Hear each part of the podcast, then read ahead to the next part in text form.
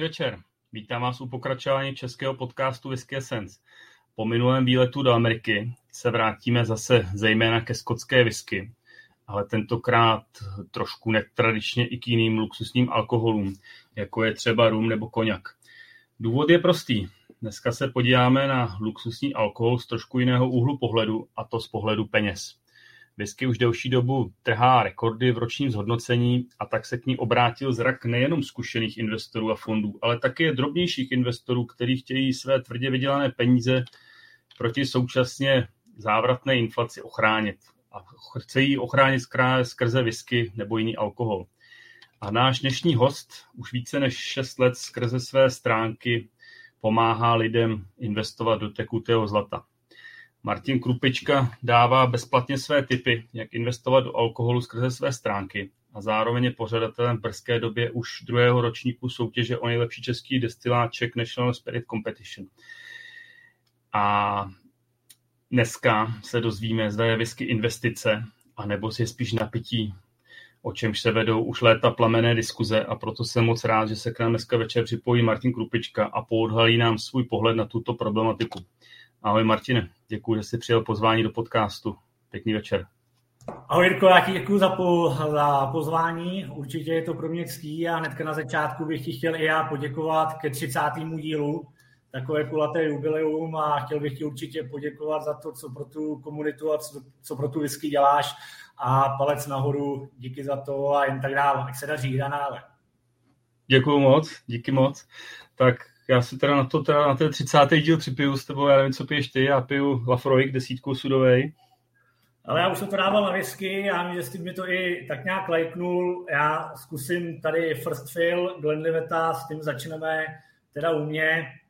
Zároveň si to teda ještě bych chtěl uh, trošku na začátku, nevím, jestli to bude vidět, ale vím, že jednou tvých přízniv, příznivkyň je uh, Marta, která teďka pořádá o víkendu Whisky Live, takže ještě i skleničkou z minulých dílů. Marto, taky, ať se ti daří, ať se ti podaří o tady tom víkendu a konečně ten covid podaříme a zase lidi budou mít radost z toho krásného destilátu jménem whisky. Takže na všechny. Tak, na to si Ať se uvidíme všichni ve zdraví na Whisky Live v Praze. Za, za, za den nebo za dva dny. Na zdraví. Na zdraví. Martine, já už jsem tě představil jako člověka, který investuje do whisky. Jak ty jsi se vlastně k whisky přimotal? Hele, ta věc je vlastně úplně jednoduchá. Já jsem to jako několikrát vysvětloval na tom blogu. Je to vlastně o tom, že v tobě je vždycky malý dítě, jo? malý kluk, u mě teda určitě. A já jsem ukončil předoškolský studia a chtěl jsem prostě něco sbírat. Jo? Děti sbírají známky a, a mince. A já jsem si vlastně říkal, že v těch známkách to nemá cenu. Uh, tam už je prostě bambilion lidí, kteří jsou na tom líp než já. To samý mince, ještě jsem tomu ani nerozuměl. A tak jsem prostě něco hledal. Ale hledal jsem něco, co by mě i bavilo, co by mělo nějakou přidanou hodnotu. No a najednou prostě jsem našel ten alkohol, našel jsem to víno, našel jsem ty whisky, našel jsem ty koněky a vlastně jsem si řekl, že to je strašně super, protože ta základní výhoda tady toho segmentu je, že je stovkami let prověřený, funguje a může do něj nastoupit vlastně každý do toho rozjetého vlaku. Jo? Což pro mě bylo super, že v tom roce 2002-2003 eh, já jsem vlastně mohl začít eh, tvořit sbírku a moc ta konkurence tady nebyla. A to mě vlastně na tom zaujalo a splnil jsem si svůj i klukovský sen, mít spoustu těch lahviček a spoustu těch věcí a strašně mi to bavilo. Ty už to teda trošku naznačil, ty jsi začínal teda jako vinař, sběratel, nebo rovnou si to tak jako proulnulo? Uh, to bylo takový divoký. Já jsem vlastně začínal jako whiskař. Jo? Moje první, moje první whisky byla Balantinka. Do dneška si to pamatuju, to je prostě jak první láska. Ještě to nebyl Albert, ale byla to Mana za 254 korun. Klasická prostě, jo, tříletá.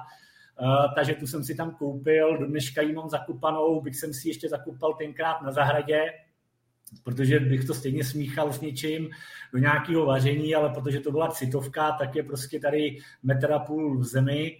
Ale, takže také jsem začal já. Potom jsem samozřejmě prohluboval do nějakého toho gastra, do nějakých těch věcí, ale ono to je prostě všechno spojený. A u té whisky jsem samozřejmě zůstal a zároveň jsem šel do toho vína. Jo. Do toho vína to bylo pro mě zajímavější v tom, že uh, o tom vínu fungovala spousta knih, spousta materiálů, všeho a u té whisky ne. My jsme vlastně byli, teď možná nechci se jako zveličovat, jo, to bych opravdu strašně nerád, ale do určitý míry jsme byli pionýři tady v tom, v České republice. Nikdo o tom nic nevěděl, nic tady nevycházelo, šli jsme pokus omyl a já jsem v mnoha článcích říkal, že jsem udělal snad všechny chyby, co jsem udělat mohl. Jo, udělal jsem je, bez pochyby. Dneska tenkrát nebyl ani ten internet tak rozšířený a dneska máš všechno, že dneska máš knížky, dneska máš diskuze, v každém baru někdo ti o tom něco poví, můžeš si to zaplatit, internet, nepřeberný množství informací, prostě úžasný, všechno je online. Hele, to jsme dřív neměli, my jsme byli vůbec rádi, když si, nějaký, když si nějakou dobrou whisky v tom roce 2002 koupil. Jo? A to tady nebylo. Jo? Dneska si vím, jak jsou ty, jak jsou ty specializované obchody, jak jsou ty e-shopy vybavený. No to je prostě něco úžasného. To nebylo. Jo? Je to pravda. Takže proto jsem to tak nějak jakoby pojmul, že jsem šel do toho vína i do té whisky zároveň a poměrně se to pořád jako střídalo, jo? Whisky, víno, whisky, víno a šlo to prostě nahoru. Čím víc šla ta whisky jako nahoru, tím víc mě začínala určitě zajímat, i když to víno je pořád moje velká láska, určitě. Eh, znamená to teda, že investuješ nejenom do whisky, ale i do vína, nebo spíš víno, spíš na popíjení? Hele, je to tak, že jak jsem dělal všechny ty chyby, tak u toho vína to skladování je velmi složitý. Jo, jakmile to, jakmile to něco koupíš, začneš to skladovat doma, už to víno nechce. Tam je prostě hromada věcí, nedá se to prodat, nedá se to nic a vlastně to je obrovská výhoda té whisky. Vezmeš si tu láhev, nemusíš mít speciální nějaký podmínky, nemusíš mít nic, u toho vína to je prostě naopak. Hmm. Takže nakonec to vykrystalizovalo v to, že jsem si udělal zásobu nějakých 250-300 lahví vína, který mám neustále k dispozici, průběhu je obměňuju, doplňuju a je to vlastně super, že asi to sám znáš, je to i podle, i podle té whisky a všechno, že jo, eh, je to podle počasí, je to podle ročního období, podle denní hodiny a po každý máš chuť, chuť na něco jiného. Jo, přijde návštěva, zrovna si něco je a tak dále. To párování, to je prostě super alchymie a mně se to vlastně strašně, strašně vyplatilo v tom, že prostě teďka mám na něco chuť a ty vína mám nachlazený, mám je připravený, červený vína nemusíš úplně, že jo, tolik. No a potom se mi to samozřejmě vyplatilo, když jsem eh, začal radit s holkama, tak šampaňský prostě jelo velkým, jo. To prostě byla výborná taktika, takže, takže taky super. Jo, oni prostě holky moc to, to whisky nepreferovali. A ta tvoje balandínka, ta pořád teda leží v zemi, plánuješ ji někdy kopat? Uh, plánuju člověče, protože bych potřeboval někoho teďka kolem Prahy, jako se čtyři, protože jsem si koupil krásný pozemek a budu stavět dům pro rodinu taky, aby měla nějaký pěkný, pěkný zázemí. Takže jakmile se odsaď budu stěhovat tady z toho bydlení, tak to plánuju vykopat a mám tam člověče ještě 12 letou čílasku a podobně tady ty ze začátku, co jsem měl, ale bude to vlastně tak, že potom pozvu ty kamarády, a všechny ty zakopané láhve prostě ochutnáme a řekneme si, jaký jsou. Prostě o toho to je, aby se to pilo. To je důležitý. Pít. Tak doufám, že z toho bude nějaká fotodokumentace, protože by mě zajímalo, jak ty láhve v zemi zakopaný po dlouhý léta vypadají. Ono se to hodně traduje mezi těma slivovicářema, zakopávejte ty slivovice, ale nikdy jsem neviděl, jak to dopadne ten výsledek, takže by mě to docela zajímalo. Z dokumentu. Perfektní. Prosím tě, a kde se jako vzala ta láska k, nebo k tomu sběratelství, že, že to bude zrovna alkohol, že to nebude opravdu ty známky, to si, to si vysvětloval, ale je spousta dalších, jsou tady pivní etikety, já nevím co všecko, jako proč zrovna víno a alkohol? No, ono to je vlastně jakoby, ono to je přirozený, jo? ono prostě ten život, já to říkám, každému život je strašně krásný, ale strašně krátký, jo. A dneska máš mobilní telefon, rozbiješ ho, nemáš ho, druhý den ho zase máš, protože si ho koupíš. Ale to nejdůležitější, co dneska je, tak je minuta tvýho života. To si prostě jako, tu, tu si nemůžeš koupit. A Uh, já teďka prostě tím, že jsem nějakým způsobem před dvěma lety a rokem a půl, abych byl přesný, byl pokřtěný a děkuju kardinálu Dukovi, že mě opravdu pokřtěl a bylo to skvělý, tak jsem si začal velmi vážně uvědomovat jakoby hodnotu toho svého života. A vlastně, když si vezmeš, kolik toho propracuješ, kolik toho prospíš a všechno tady to kolem, tak si vlastně říkáš, ehm, i to jídlo tvoří dvě hodiny tvýho života a mělo by být něčím prostě jako dobrý. Jo? E, strašně tady to vlastně dělají v Japonsku, že každá ta věc, kterou ty děláš, by měla být co nejvíc dokonalá. Takže e, dneska se všichni jako bláznili do gastra, u mě už to bylo dávno, dávno dřív, protože jsem pochopil, že ty drobnosti, které ty máš, jestli si uděláš dobrou snídaní, uděláš si dobrý oběd, uděláš si dobrou večeři, k tomu si něco dáš, tak je to strašně fajn. Je to strašně fajn ještě jako sdílet s nějakým dalším člověkem, s nějakou další partou lidí a to úplně na téma známkama nejde. Jo. Takže to k tomu ten destilát byl prostě jakoby nějakým způsobem vhodný, ale na druhou stranu taky si řekneme, taky si řekneme to, jak to je. Uh, asi jako všichni chlapi to máme v krvi. Jo. Všichni chlapi máme v krvi, je to můj názor, máme v krvi lov, líbí se nám zbraně, líbí se nám, líbí se nám ten alkohol, líbí se nám dobrý pivo, eh, dobrý pití, tak, eh, a líbí se nám krásné ženy. Nic proti vkusu každého, mně se prostě líbí ženy a to je taková ta kombinace, jak by se mělo žít a já jsem prostě řekl, že, že se mi to líbí a že si prostě ten život chci nějakým způsobem užít a ta gastronomie k tomu napomáhá. Takže proto jsem si zvolil tady tu cestu a myslím si, že to je fajn. Takže to bylo spíš taký požitkářství zpočátku, jo? Ono je to požitkářství i dneska, jo, já prostě, já to prostě vidím, um, jo, spousta lidí i na tom blogu mi píše, že, že to je jako investice, že by se věci měly pít a já s tím souhlasím, jo. Já jsem ze začátku, sám to víš, dával i na Facebook účtenky, kupoval jsem vždycky minimálně dvě, tři láhve, abych jednu uložil a jednu, jednu si opravdu ochutnal, a protože bez toho to taky nejde. Jo. Takže jsem prostě ochutnával, šel jsem do toho a dneska to můžeme vidět na Vaškovi Routovi, který začíná párovat tu whisky s tím jídlem, začíná prostě začíná prostě se posouvat někam dál, kde jsme si ani mysleli nedávno, že nebudeme. A nakonec si myslím, že to je, že to je ten pozitivní trend, jo? že to je ten pozitivní trend eh, místo ohřívaných párků, že se opravdu i chlapi naučili vařit a že se naučili si to užívat, no a k tomu prostě neodmyslitelně ta whisky a dobrý víno prostě patří. Ty jsi říkal, že ze začátku si do toho šel čistě ze sběratelského úhlu pohledu, kdy si uvědomil vlastně si, si že ta tvoje sbírka a její hodnota roste. Protože já si myslím, že obecně sběratelé jako moc nesledují hodnotu toho, co, co mají ve sbírce. Jednou to prostě mají a už jsou za to rádi a nekoukají na to zpětně. Tak eh, kdy, kdy jsi zase začal jako pohlížet po tom, že to nabírá nějakých vyšších hodnot, než za který si to pořídil? No, hele, asi největší skok byl rok 2014-2015, paradoxně. Jo protože já jsem tenkrát možná i naivně, náhodou, já nevím, prostě to je jedno, ale povedlo se mi to, jsem začal skupovat Yamazaki a co bylo na trhu, to jsem koupil, jo. Takže tenkrát se dali kupovat opravdu 18-letá Yamazaki 3200, 3500, neuvěřitelné věci. Za 2000 si koupil 12, měl jsi tam prostě opravdu těžký hakušu, měl jsi tam uh, opravdu na rašelině, bylo to skvělé, byly to ceny do 3000 do 3000 korun. A jak se vlastně Yamazaki ukázala uh, viskou roku a všichni začali bláznit do těch Yamazaki whisky, tak to najednou začalo stoupat, že jo? Ta hlavní whisky 214 v té sherry to najednou vystoupalo na 50 tisíc, na čtvrt milionu a ty si vlastně najednou viděl, že ta, že ta tvoje sbírka má nějakou větší hodnotu.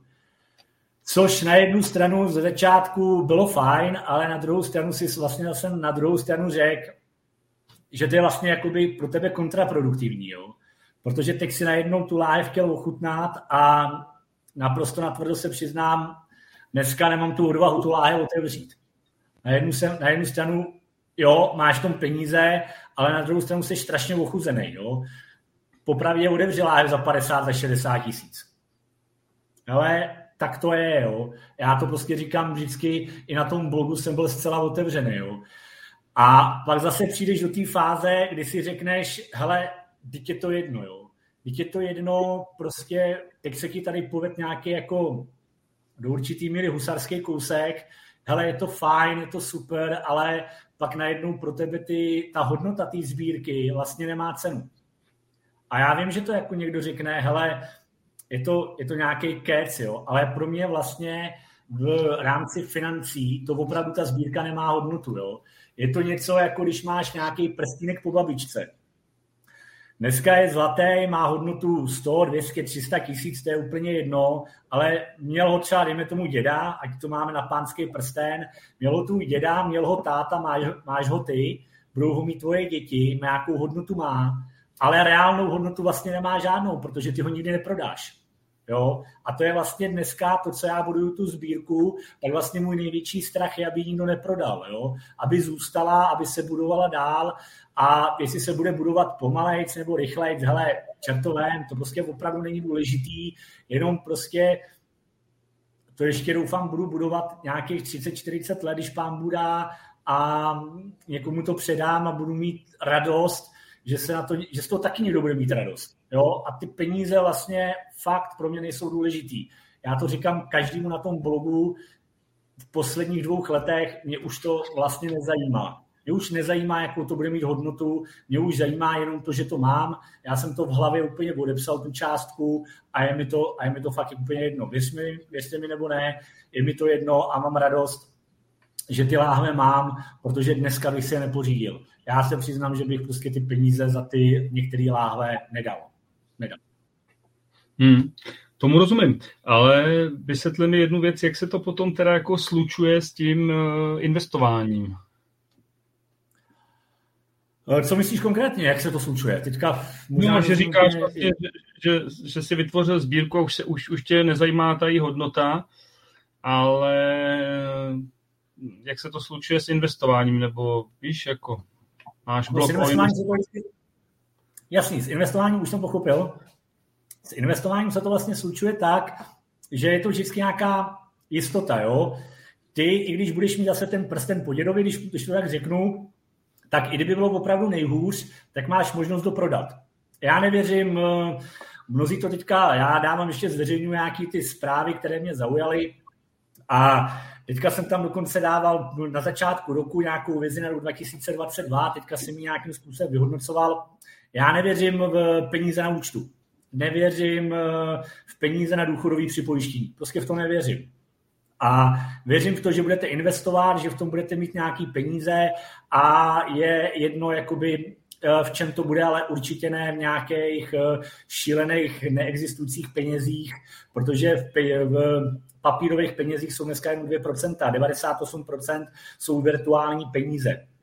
A já tomu nevěřím a myslím si, že tohle je pro mě taková ta cesta, eh, kudy jsem chtěl jít. Mám v tom uložený nějaký peníze a když bude nejhůř, já vždycky říkám, žádný divadlo netrvá věčně. Jo? Netrvá věčně ani, ani dobrý, ani špatný divadlo.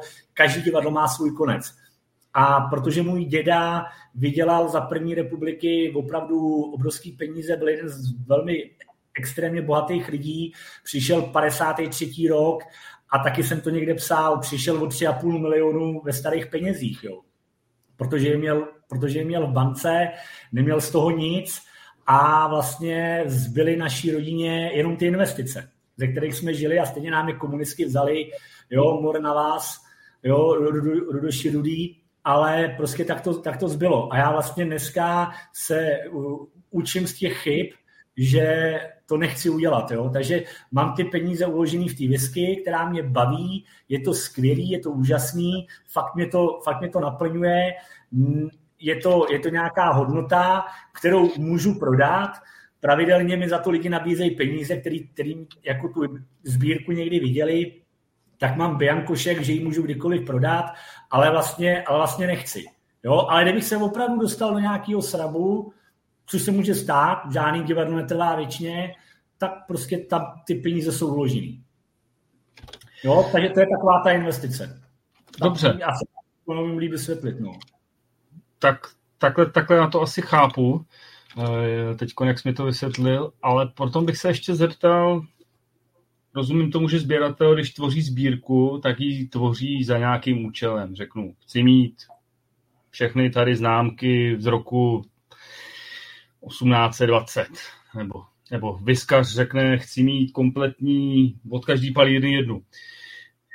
Eh, kdy ty jsi si vlastně jako uvědomil, že takovýhle způsob sběratelství nechceš, ale koukáš se na, začal si se na tu sbírku tvořenou koukat z pohledu investic, že bys tam chtěl vnášet lahve, který mají nějaký potenciál.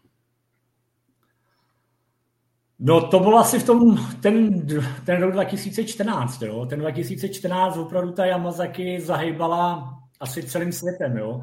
V rámci investování do whisky najednou se do toho začaly vrhat takový ty různý, různý spekulanti a další věci, další lidi, takže najednou už to nepřestala být taková ta, taková ta punk radost, jo, že prostě půjdeme do toho, že to prostě nás to baví a e, nějakým způsobem se to začalo profilovat, jo, a teď si prostě viděl, zase si viděl všechny ty chyby, já jsem mi prostě dělal a dělám je do dneška, to je prostě, tak to prostě je, je to investice. Nikdy prostě nic není černobílý nebo skvělý, ale tak to prostě bylo a já jsem nakonec si říkal, co chci, No ale do toho ti samozřejmě házej, uh, házej vidle ty sami ty výrobci, jo? protože sám víš, jak to bylo v Artbagu nebo prostě v dalších jiných značkách. Najednou, když si ta destilerka uvědomí, že prostě jede na nějakým tom hypeu, tak začne vydávat těch, těch limitek nekonečně mnoho, nekonečný série limitek začnou prostě být mnohem, mnohem dražší. A už ta sbírka, samozřejmě ta tvoje vize, kterou jsi měl třeba na začátku, tak už taková není. A teď je otázka, teď je otázka, jaký chceš budovat. A vlastně zase přestaneš se, dost, jsem se dostal vlastně já teda, osobně jsem se dostal do té fáze, že jsem si vlastně řekl, hele Martine, nechceš to prodat a jestli se máš trápit, že nebudeš mít nějakou láhev, láhev sérii, hele, je to blbý, ale netrápí mě to, jo. Řeknu to prostě takhle, ale samozřejmě jsem se začal orientovat na to, že jo já jsem byl vždycky velkým průkopníkem, no průkopníkem to asi ne, to je, to je hloupě řečení, ale velkým propagátorem. Tak třeba Lafroy prostě dojedávna, neříct dojedávna prostě, jo, ale bylo hodně lidí, kteří tady tu whisky neměli rádi a říkali, že je to lékárna a tak dále. Já jsem si vždycky za ní stál a je to třeba značka, kterou já, kterou já miluju a která je podle mě skrytej, uh, skrytej investiční, skrytej investiční kůň a taky jsem se pokoušel nakoupit spousty lahví vodních a mám drtivou většinu těch lahví, co se dá sehnat. A tam třeba jsem byl systematický. To se přiznám, že tam jsem byl systematický, ale byly některé whisky, které prostě, hlavně ty japonský, který jsem třeba dneska téměř úplně upustil a prakticky mě nezajímají. Jo, tak to prostě z investičního hlediska mě prakticky nezajímají, protože uh, se k nám ty zajímavé láhve ani nedostanou a pokud se k nám dostanou, tak stojí tak velký peníze, že já vlastně tom nevidím ten důvod si je kupovat, když tady jsou chuťově zajímavější, dobrý uh, skotský a jiný whisky, ten trh prostě, irský whisky začíná jet. Byl jsem uh, sám, víš, pamat, možná si pamatuješ i ty moje začátky, kde já jsem propagoval bourbony, jo. Málo kdo ještě mi tam všichni říkali, jako, že bourbon je prostě úplný jako, jo, že to prostě ty lidi nechtějí. Uh, dneska jsem i dával, jo, kdy jsem prostě kupoval první láhve tady Blanton, Blantonu, který prostě byly, jo, ještě de facto, když to řeknu, takovouhle láhev už dneska na českém trhu ani neseženeš, jo. Tenkrát jsem je kupoval snad za 1800 korun, jo to prostě byly, to prostě byly zlatý časy a všichni mi říkali taky, hele, Bourbon nikdy, nikdy nebude investiční. Hele, sešel se rok s rokem a podívej se, jak to dneska jede, jak to ta Amerika válcuje, jak to válcují Bourbony a trošku, jak se začíná i ta hloupá tekila v úzovkách. Prostě jde to nahoru. Proč vnímáš vlastně tu whisky jako investici? No, ono si, ty už to říkal taky, že měla by se pít. Tak eh, nejde to trochu proti sobě? No úplně ne, jako, hele, whisky, whisky je prostě, je skvělý produkt, jo. Dneska prostě, když to, když to řekneme prostě natvrdo, vyrobit, vyrobit skvělý produkt, tak to řeknu jako strašně hloupě, jo. A asi mě to lidi budou kamenovat, ale je poměrně jednoduchý, jo. Prostě můžeš ho vyrobit, ale prodat ho je věc složitá, jo. A to je ten kunst a to ta whisky umí. Ta whisky prostě tady má uh, tradici, má tady kulturu, má tady silný marketing, má tady opravdu podporu a proto jde. Jo, proto jde hrozně moc nahoru a ta, to investování do té whisky je prostě nejvýnosnější. Jo, prostě řekněme si to, jak to je. Je to, to, co udělá whisky, neudělá žádný jiný nápoj na světě pár kodňaků, ale těch je prostě opravdu pár, pár rumů a zbytek jenom paběrkuje. Takže pokud investovat do té do nějakých destilátů a chcete být takový investor, tak samozřejmě tam ty peníze hrajou roli a hraje tam roli ten marketing a tak to prostě lidi tu whisky mají rádi. Neříkám, že to je, jo, nechci posuzovat eh, tady nějaký, dělat nějaký prostředník, kdo má rád koněk, má rád koněk, kdo má rád whisky, já mám rád obojí, mě to prostě nemůže urazit, ale prostě když si mám vybrat na investici, tak whisky prostě samozřejmě udělá to, co udělá koněk za 10 let whisky udělá za rok, tak to prostě je. Jo. Takže kdo chcete investovat, investujte do whisky. Tak to prostě je. Já jsem nedávno slyšel názor od Anguse. On říkal vlastně docela zajímavý, že nebejt sběratelů v minulých desetiletí, tak dneska bychom si nemohli vychutnávat ty staré plnění. A myslíš, mm. že současní sběratelé taky plní tady tu roli pro budoucí generace požitkářů? Hele, stoprocentně. Já jsem, já můžu říct, že já jsem jeden čas a do dneška to dělám ještě do dneška, vykupuju staré sbírky. Jo. Za mnou přišli v roce 2016-17 jsem vykupoval celé sbírky lahví, prostě, které byly tak strašně neuvěřitelně zajímavé ze 70. let. Jo. To, byli, to byli lidi, kteří to sbírali celý život potom jako starý pardálové prostě odešli na tu věčnost a najednou to dostali jejich děti, kteří k tomu vůbec, ale vůbec neměli vztah. Jo, dali to, nedej bože, ještě vnoučatům. A ty vnoučata neudělali nic jiného, než že prostě ty lahve vzali a, a šli do první zastavárny, že to prodají. A já jsem takhle vykoupil čtyři sbírky kluka, který byl zastavený před tou zastavárnou a já mu říkám, hele, ta sbírka má mnohonásobně větší hodnotu, jo? nebo to prostě vypij, otevři tu láhev, zaspomínej na svého dědu a vypij to, uži si to a buď šťastný, že ti to ten děda nechal. Jo? A on mi řekne, ne, hele, buď to koupíš ty, anebo to koupí tady za stalárně. Tak jsem to radši koupil já. Jo. A takhle mám opravdu velké množství lahví, který dneska prostě, který dneska ochutnávám, který dneska mám rád. A je to přesně, jak říkáš ty, naprosto. A Možná to i víš na tom blogu, mým velice oblíbeným dárkem je třeba koňák Martel z roku 1970.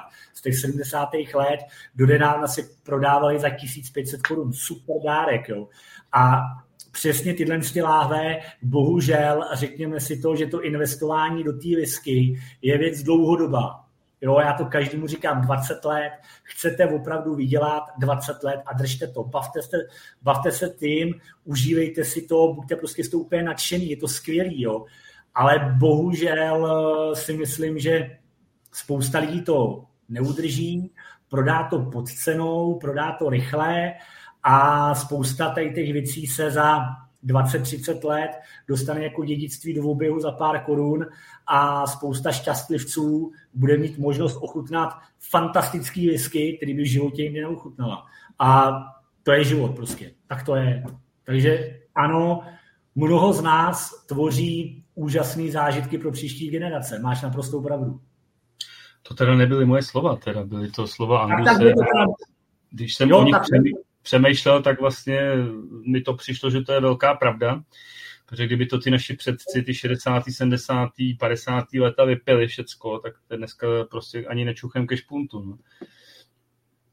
Je to tak, je to tak, ale proto zároveň se těmi zabýváme, jo. Zabýváme se tím, uchováváme něco pro další generace a já jsem to vlastně taky jako říkal, jo. Teďka vlastně na whisky CZSK se vlastně objevil nějaký komentář a já jsem tenkrát říkal, hele, mě bylo nedávno 40, a já jsem každému říkal, hele, vyprdněte se na to, dejte mi nějaký, jako na dárky, dejte mi nějaký destilát z roku mýho narození, děkuji všem, kteří si to vzali za svý a kteří mi dali z roku 81 nějaký destilát, takže jich mám prostě hodně. A mám je proto, že až mi bude 50, až mi bude 60, 70, tak vypiju svůj ročník. Jo, tak to je, pozvu svoje přátelé a, a vypijeme to. Těšte se. Mám úžasný láhve a určitě pozvu vás a, budu, a budeme všichni šťastní, že to můžeme vypít. Protože o tom je ten život, tak jak jsi se bavil na začátku. Ten život je o tom, že si to užiješ. Jo? Že prostě to skloubí, že si užiješ tu minutu svého života, protože vlastně nikdo z nás nevíme, jak to říká můj, můj velmi dobrý přítel, eh, jeden pan profesor, víš, co bude zítra? Nevíš. Pracuj dnes. Tak se říká, žij dnes. Jo? Takže já každému říkám, žijte. Žijte, užívejte si každou minutu svého života a neprožívejte ten život. Prostě ho žijte, protože zítra nemusí být. Vím, o čem to je. Přijde jedna hloupá auto nehoda, před 14 dněma jsem měl ještě auto, teď už ho nemám, protože mi ho přijel traktor s, s hlínou. Takže pak to prostě, takže prostě ahoj sportáků, už ho nemám. takže žijeme to, jak to je. Žijeme každý den. Ty už si to trošičku nakousnul, já jsem se k tomu chtěl teď vrátit, že na investice se dá koukat z krátkodobého hlediska, střednědobého, ale i dlouhodobého. Mhm. Ty, ty to vnímáš teda zejména z toho dlouhodobého, nebo máš Hele, já jsem krátkodobý? Hele, je to jednoduchý. Čím díl, tím líp, jo? Protože to je úplně naprosto jednoduchá matematika. Když nějaká whisky je na trhu, tak jí je prostě hodně, že jo? Je na trhu a potom se začne pít, pak se začne prostě různě ztrácet, já nevím, cokoliv, jo, a tak dále a tak dále a bude jí čím dál tím méně, jo. A když je dobrá, když je opravdu jakoby něčím zajímavá, když je prostě fajn, tak eh, ten se jako pije a zmenšuje, tak prostě bude, bude něčím zajímavá, že jo. Plus eh, tam funguje samozřejmě efekt překvapení, že najednou někdo řekne, tam přijde úplně nesmyslně nějaká šílená, slavná osoba, která řekne, hele, tohle je super, nebo to vyhraje nějakou soutěž a řekne, hele, tohle je prostě fantastický a najednou ta cena jde nahoru a vy vůbec nevíte proč skoro, jo, to prostě netušíte. Ale víte, že je to dobrá whisky a tím, že je to dobrý, tak to prostě držte, protože když se to pije a chutná vám to, tak to prostě nikdy na té hodnotě nestratí. Jo? Já to říkám každému. A dneska to vidíte. Cena práce nebude levnější, elektrika nebude levnější, doprava nebude levnější, daně budou vyšší, všechno půjde do pryč a levnější, už to nebude. Peníze žádnou hodnotu nemají a mít vůbec nebudou. Jo? Takže čím déle to samozřejmě budete držet, tím to bude lépe a samozřejmě, že čím víc bude těch uh, těch eh, časopisů a těch článků a těch podobných podcastů, jako dělá Štyrko a podobně, jo, tak ty lidi budou samozřejmě chtít uchutnat tady ty whisky, protože peníze, peníze prostě budou. A já jsem to každému říkal, mm, vždycky se najde nějaký nějaký člověk, který prostě s penězma nemá problém, kolem nich je bambilion a je úplně jedno, kolik to stojí. Oni prostě tuhle whisky chtějí ochutnat a vy ji máte. Takže to vždycky dáte dohromady a vždycky tu, tu svoji hodnotu prostě mít bude. Jo, tak to je jediný, co každému říkám, hejbejte se, hejbejte se, hejbejte se, eh, jakmile se někdo nebude hejbat, nebude mít nic, jako jo, tak to prostě tak je a nekoukejte moc na logiku mnohdy, jo. Samozřejmě nějakou logiku to mít musí, jo, to je bez pochyby. Nemůžete prostě se chovat iracionálně, ale ve chvíli, kdy se o to budete zajímat a podívejte se, kolik lidí vyrostlo a já si myslím, že i mě přerostlo v rámci whisky. Jsou, jsou desítky a desítky lepších lidí, než jsem já, kam já se hrabu. To ale to není vůbec důležitý. Ale právě to je to krásný, že vyrostli, mají ten zájem, naše společnost díky bohu, naše společnost bohatné a můžeme si dovolit takovéhle věci. Tak právě ty lidi, jako jsme my, kteří dneska se hejbou a něco dělají, tak vlastně budou mít tu investiční výhodu, že samozřejmě ten jejich produkt bude, bude zajímavější a vždycky po něm ta scháňka bude. Protože, jak to říkám, uh, alkohol je věc, která je prověřená stovkami a stovkami let. Každý to může vidět. Uh, v Bečově našli nejenom relikviář svatého Maura, ale našli koněky a vína, které se vydražily za desítky milionů korun. Takže Nikdy nevíte, co máte, jestli máte modré, modrého Mauricia v ruce. Klidně můžete. Martine, ale tvůj blog asi nečtou jenom investoři do whisky, kteří by chtěli investovat v dlouhodobém horizontu. Ehm, máš Jasně. i nějaký typy rady pro ty krátkodobější, který opravdu si nemůžou dovolit eh, řeknu, uhybovat eh, peníze na 20 let? Ale je to složitý, jo. Kdybys mi, to, kdybys mi tuhle otázku položil v roce 2016, řekl bych ti, že jo. Sám to moc dobře víš. Svět se zbláznil, byly, byly tam inaugurační láhve, byly tam tříletý, pětiletý láhve, které se prodávaly za šílený peníze. Ráno to koupil za 2000, za měsíc, za dva to prodal za 10. Bylo to, jo. Dneska to není. Dneska je svět v nějaký relativní krizi, ty láhve nejsou, nepřibírají a dřív samozřejmě těch příležitostí byly. Jo. Sám to moc dobře víš, posledním takovým šíleným, to, co odpadlo, já přeju tomu člověkovi přeju strašně moc úspěchů, tomu Žufánkovi, bylo to skvělý, bylo to super, ale byl to sen, který musel skončit. Teďka naposledy se povedlo z českých společností Radlíku Kamile super, udělal si výborný destilát, ale aby se za 35 tisíc prodávala láhev, úplný nesmysl. Za mě. Kamila mám strašně rád, mám tady to všechno, ale já, když to prostě řeknu, ta doba je pryč. Uh, za mě, tady těch lahví, kdy, se to, kdy to prostě bylo schopné dělat stovky procent měsíčně a raději bych dneska řekl lidem, jděte po malých krocích, já dneska, dřív ano, v roce 2016, 2017 těch typů jsem měl hromadu. Dneska budu přímnej, neližu, nepodvádím, nemám je. Fakt je, fakt je nemám, když si to chcete koupit dneska na českém trhu. Jo, neříkám, že když si něco nenecháte poslat ze zahraničí, máte tam dobrý kontakt, jde to. Ale ty moje typy, sám to moc dobře víš, jsou do pěti tisíc a musí si to koupit aspoň nějakých 20 zájemců, ideálně na českém trhu. Jo. A ono to prostě není. Jo. Já, já, jako, sorry, ale já to takhle vidím. Jako, teďka. Ten trh se třeba změní, ale teďka to tak prostě jako za mě je a já ten typ nemám. Promiň. Jasný.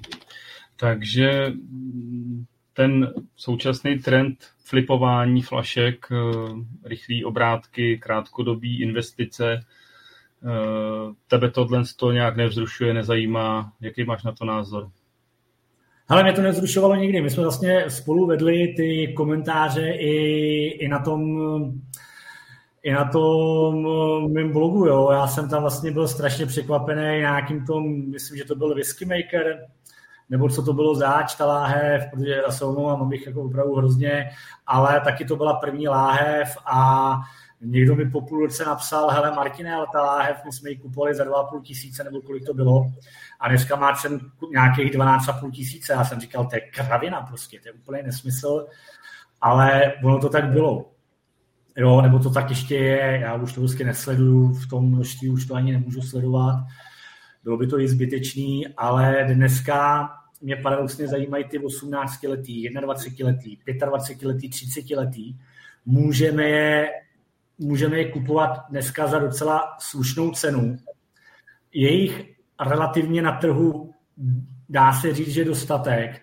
A třeba ten Glengoyny a tak dále, byly to jako dobrý, byly to dobrý, byly to dobrý whisky, jsme tam kupovali, myslím, tu 25 za dobrý peníze, nějakých, já nevím, kolik to bylo, 3,5 tisíce, nebo kolik to bylo ta 25. Teďka jsem doporučoval ten Arán, taky dobrý, prostě 21, sorry, sorry, jako pro mě, pro mě jako dobrý peníze. Nevyděláš na tom hned, ale za deset let se prostě budeš smát, jo? tak to prostě dneska vidím. Jo? Hmm. Kdy byla založena ta destilerka? 90, 95, 95. 97. rok to začali vyrábět znova. Nějak tak, že jo. Takže v dnešní době 21 jako super investice. Tak to prostě vidím. Ale je dlouhodobá. Určitě. No. Ono, takže ty se na tyhle ty flipování flašek nekoukáš jako na investici, jo? přestože uh, řeknu, hm, existují tady lidi, kteří flipují akcie v řádu milisekund, že vydělávají na tom ohromné peníze. Je to svým způsobem taky investice. Pro, proč u whisky ne? Uh, hele, klidně jak to někdo dělá. já to říkám úplně všem, já vím, že se to někomu prostě nemusí, nemusí jakoby líbit, ale já na to fakt jako nemám čas. Nemám na to ani čas, ani náladu, ani chuť. Já opravdu i dneska, když jsme si domluvali tady ten rozhovor, tak jsem prostě k tomu pořídil veškerý svůj volný čas, kde lidi mi píšou jakoby i na ten blog a já vám to říkám úplně otevřeně. Já ty články, jako 90% článků vzniká mezi 23. hodinou a jednou hodinou raní, protože já jako fakt na to nemám čas, ale dělám to rád, dělám to s láskou, protože pořád cítím nějaký, nějakou jakoby odpovědnost, protože pořád v sobě cítím toho malého kluka, který byl ztracený v tom světě a byl taky rád, když tady vznikaly takový, takový podobný blogy, který prostě o lifestyleu a o oblíkání a o podobných věcech, tak jsem prostě řekl, že to taky budu dělat a dokávat mě ty lidi budou číst, tak to budu dělat, jo. Tak to prostě, ale nemám na to čas, nemám na to ani chuť, nedává mi to vlastně jako tu radost. Jo? Já opravdu dneska, a to je to, co jako možná se tady bude prolínat jako dlouhá linie, já z toho musím mít radost. A když z toho nemáš radost, ale promiň, promiň, proč to dělat, jo? Ty taky děláš asi práci, protože tě to něco přináší, nějakou radost nebo něco, jo? Nechodíš do práce naštvaný, nejseš práci naštvaný a neodcházíš naštvaný. A já vlastně tu whisky dělám hlavně kvůli té radosti. Mě to baví, mě to něco přináší a tohle, abych sledoval grafy a, a zisky a, a tady ty věci, ale mě by to trápilo a já bych s tím asi brzo přestal. Já bych s tím fláknul a řekl bych prostě budu dělat něco, co mi dává radost. A tohle by mi tu radost nedávalo, takže proto to nedělám.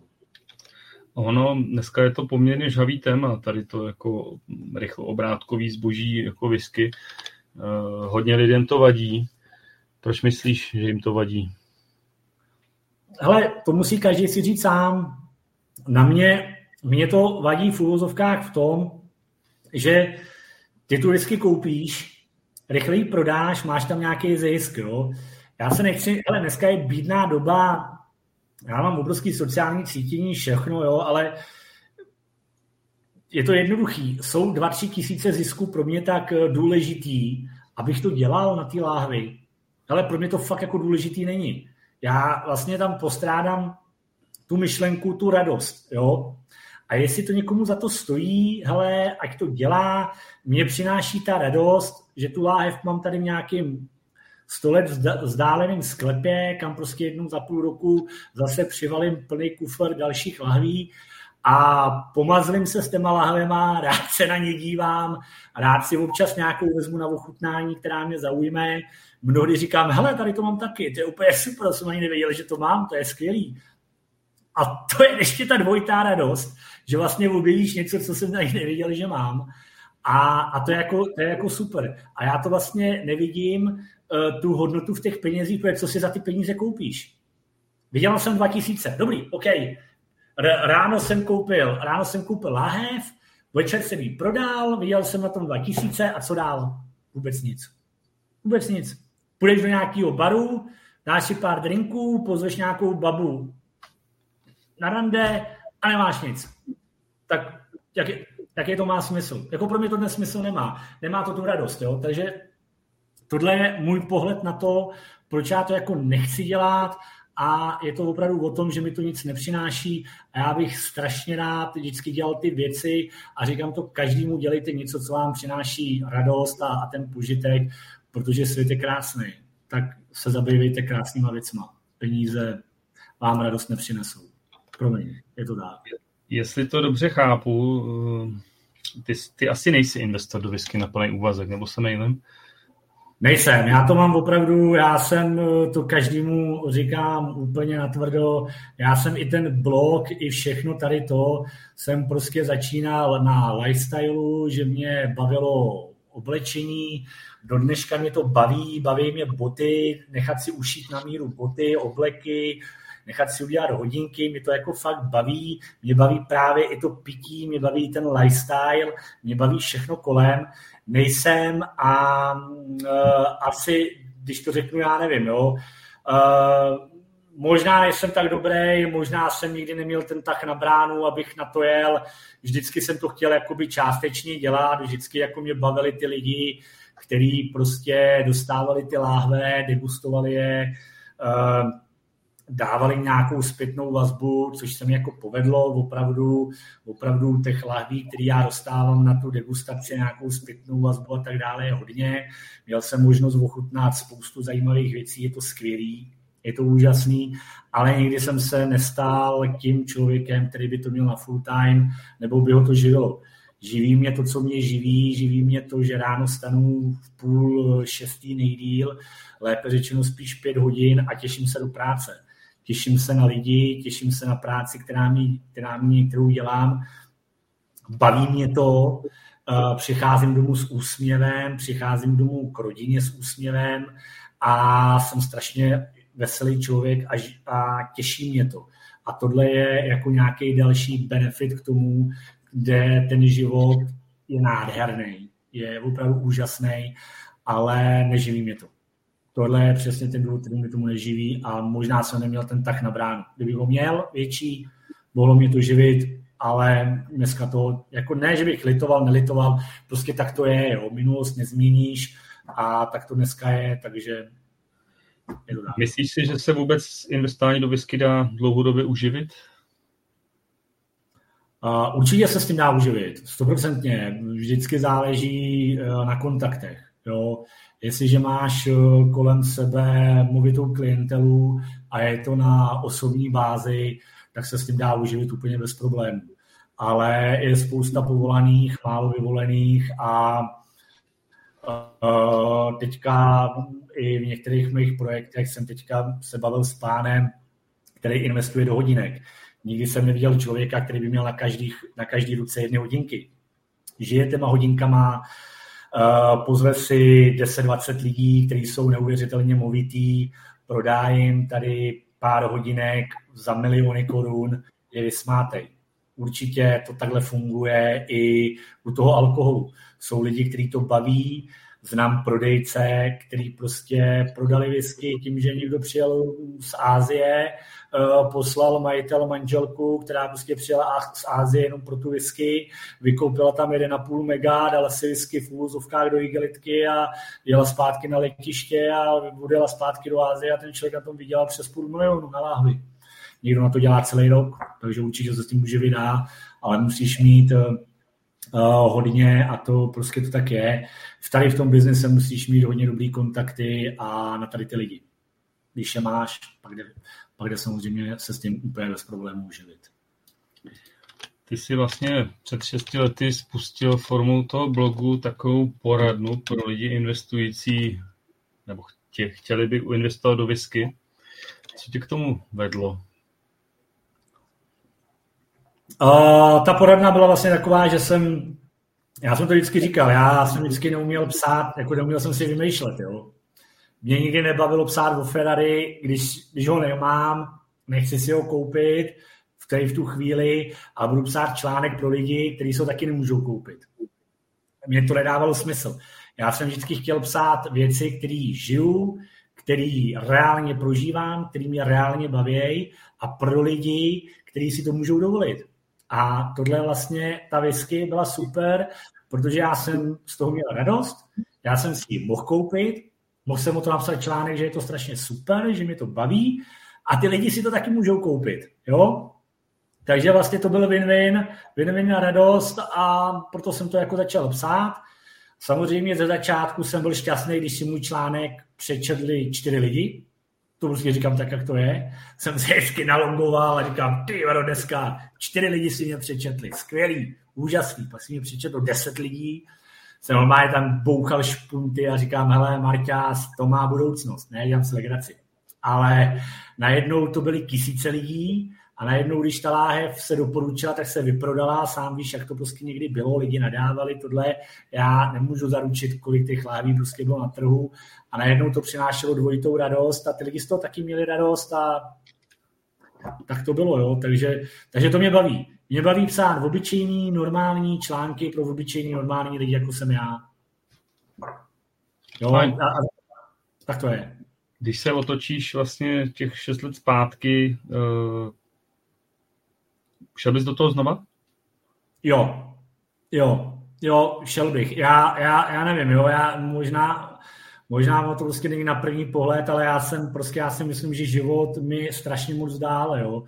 Já jsem díky komunistům pocházím z, z relativně strašně chudé rodiny a tím, že bych se ani nevyu, nevyučil pořádně a tak dále, já jsem strašně šťastný týhle, týhle úžasný zemi jménem Česká republika tomuhle, týhle době, že si můžu plnit dětský sny a že můžu žít tak, jak můžu žít. Jo?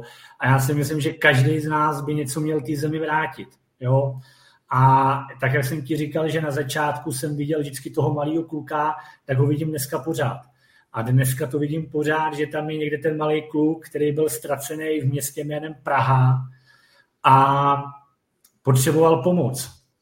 Ale já ji od nikoho nedostal. Od nikoho. Tenkrát opravdu ty internety nebyly, žádný takovýhle blogy nebyly a já bych byl strašně šťastný za každou radu, kterou bych dostal jo, do toho života. A uh, když to řeknu, Uh, jestli jsem jednomu člověkovi v životě pomohl tím blogem, jestli jsem někomu změnil v pozitivně život, udělal jsem dobrý skutek a stálo to za to. Já jsem křesťan, já se za to nestydím, jsem katolík a jestli jsem udělal takovou dobrou věc a jestli to někomu změnilo jednomu jedinému člověkovi život, stálo to za to. Nevy, nelituju jediný minuty, kterou jsem k tomu dal. Jakou mají tvoje stránky v současné době sledovanost, pokud vydáš třeba nový článek? Bavme se teda konkrétně o whisky. Ale je to, je to vždycky, je to vždycky já nevím, je to, je to, je to v rámci tisíců, jo? Někdy je to, někdy je to 2, 2200, někdy je to 4,5, je to vždycky, tam to hrozně závisí i na ročním období, jo? což znamená, jakmile máš letní prázdniny, tak prostě se to jako nečte, jakmile máš před Vánocema, tak je to prostě jako super, jo, protože ty lidi schánějí dárek, schánějí něco, něco, co by mohli prostě koupit, takže ty zimní měsíce jsou samozřejmě super a čím lidi víc cestujou, tak eh, je to samozřejmě, je to samozřejmě nižší, jo. Zase ta sledovanost pro mě jako asi není úplně důležitá. Uh, jediný, co je pro mě asi bylo největší záhadou vždycky, když jsem zveřejnil článek po půlnoci, třeba v půl jedný ráno a dal jsem za pět minut pro klik a mělo to 20 sklídnutí. Já jsem si vždycky říkal, ty vado, kdo to může číst půl jedný ráno, jo. prostě jako jo. Ale měli. Tak toho, si asi, toho jsem si vždycky nějak, nějak vážil a vždycky jsem říkal, že bych ty lidi chtěl strašně rád poznat. Vždycky jsem chtěl strašně rád poznat toho blázna, který čte Martina Krupičku v půl jedný ráno. Tak tohle je třeba výzva. Při, přihlašte se Martinovi na Whisky Life. Můžete si dát panáka půl jedný ráno. Uh, Martine, ty vybíráš uh, pro své čtenáře takzvaný měsíční typ. Dáváš tam většinou nějakou lahev zajímavou investičně. Jaký máš na to přístup? Ten, ten tvůj klíč, jestli bys si mohl poodhalit.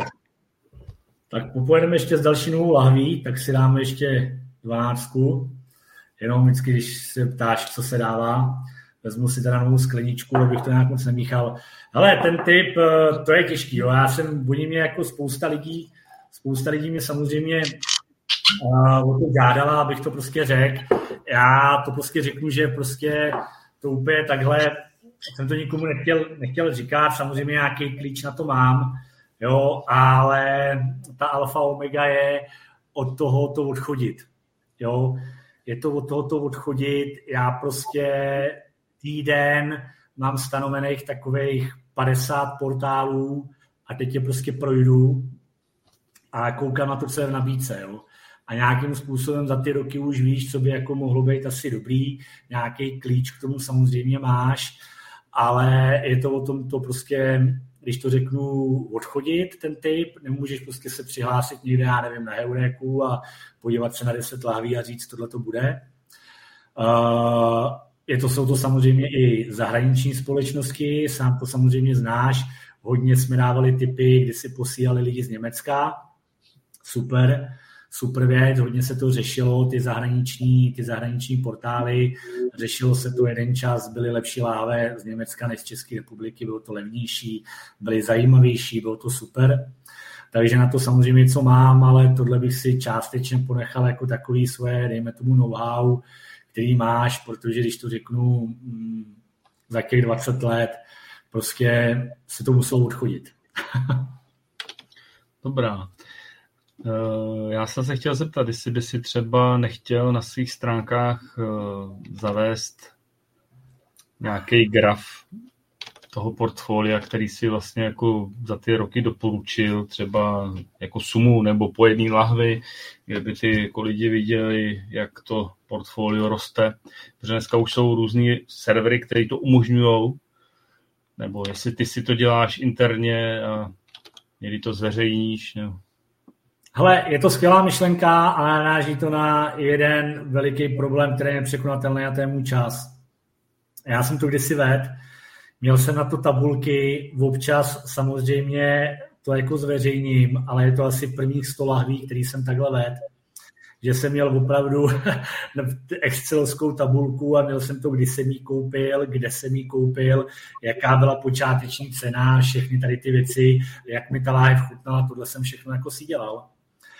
Ale jak ty vlastně láhve rostou a jak ta sbírka roste, tak vlastně zjistíš, že by si na tom strávil bambilion času. Já jsem to dokonce i v začátku měl, ještě na tom starém serveru jsem dokonce měl jakoby opravdu tu rubriku investiční láhve a tady to jsem tam dával. Ale najednou, když si před, že by si měl vyplnit, když to řeknu přes 6 let, nějakých 6 let to trvá, ten blok, byl tam doporučovaný odhadem třeba řekněme 100-120 lahví.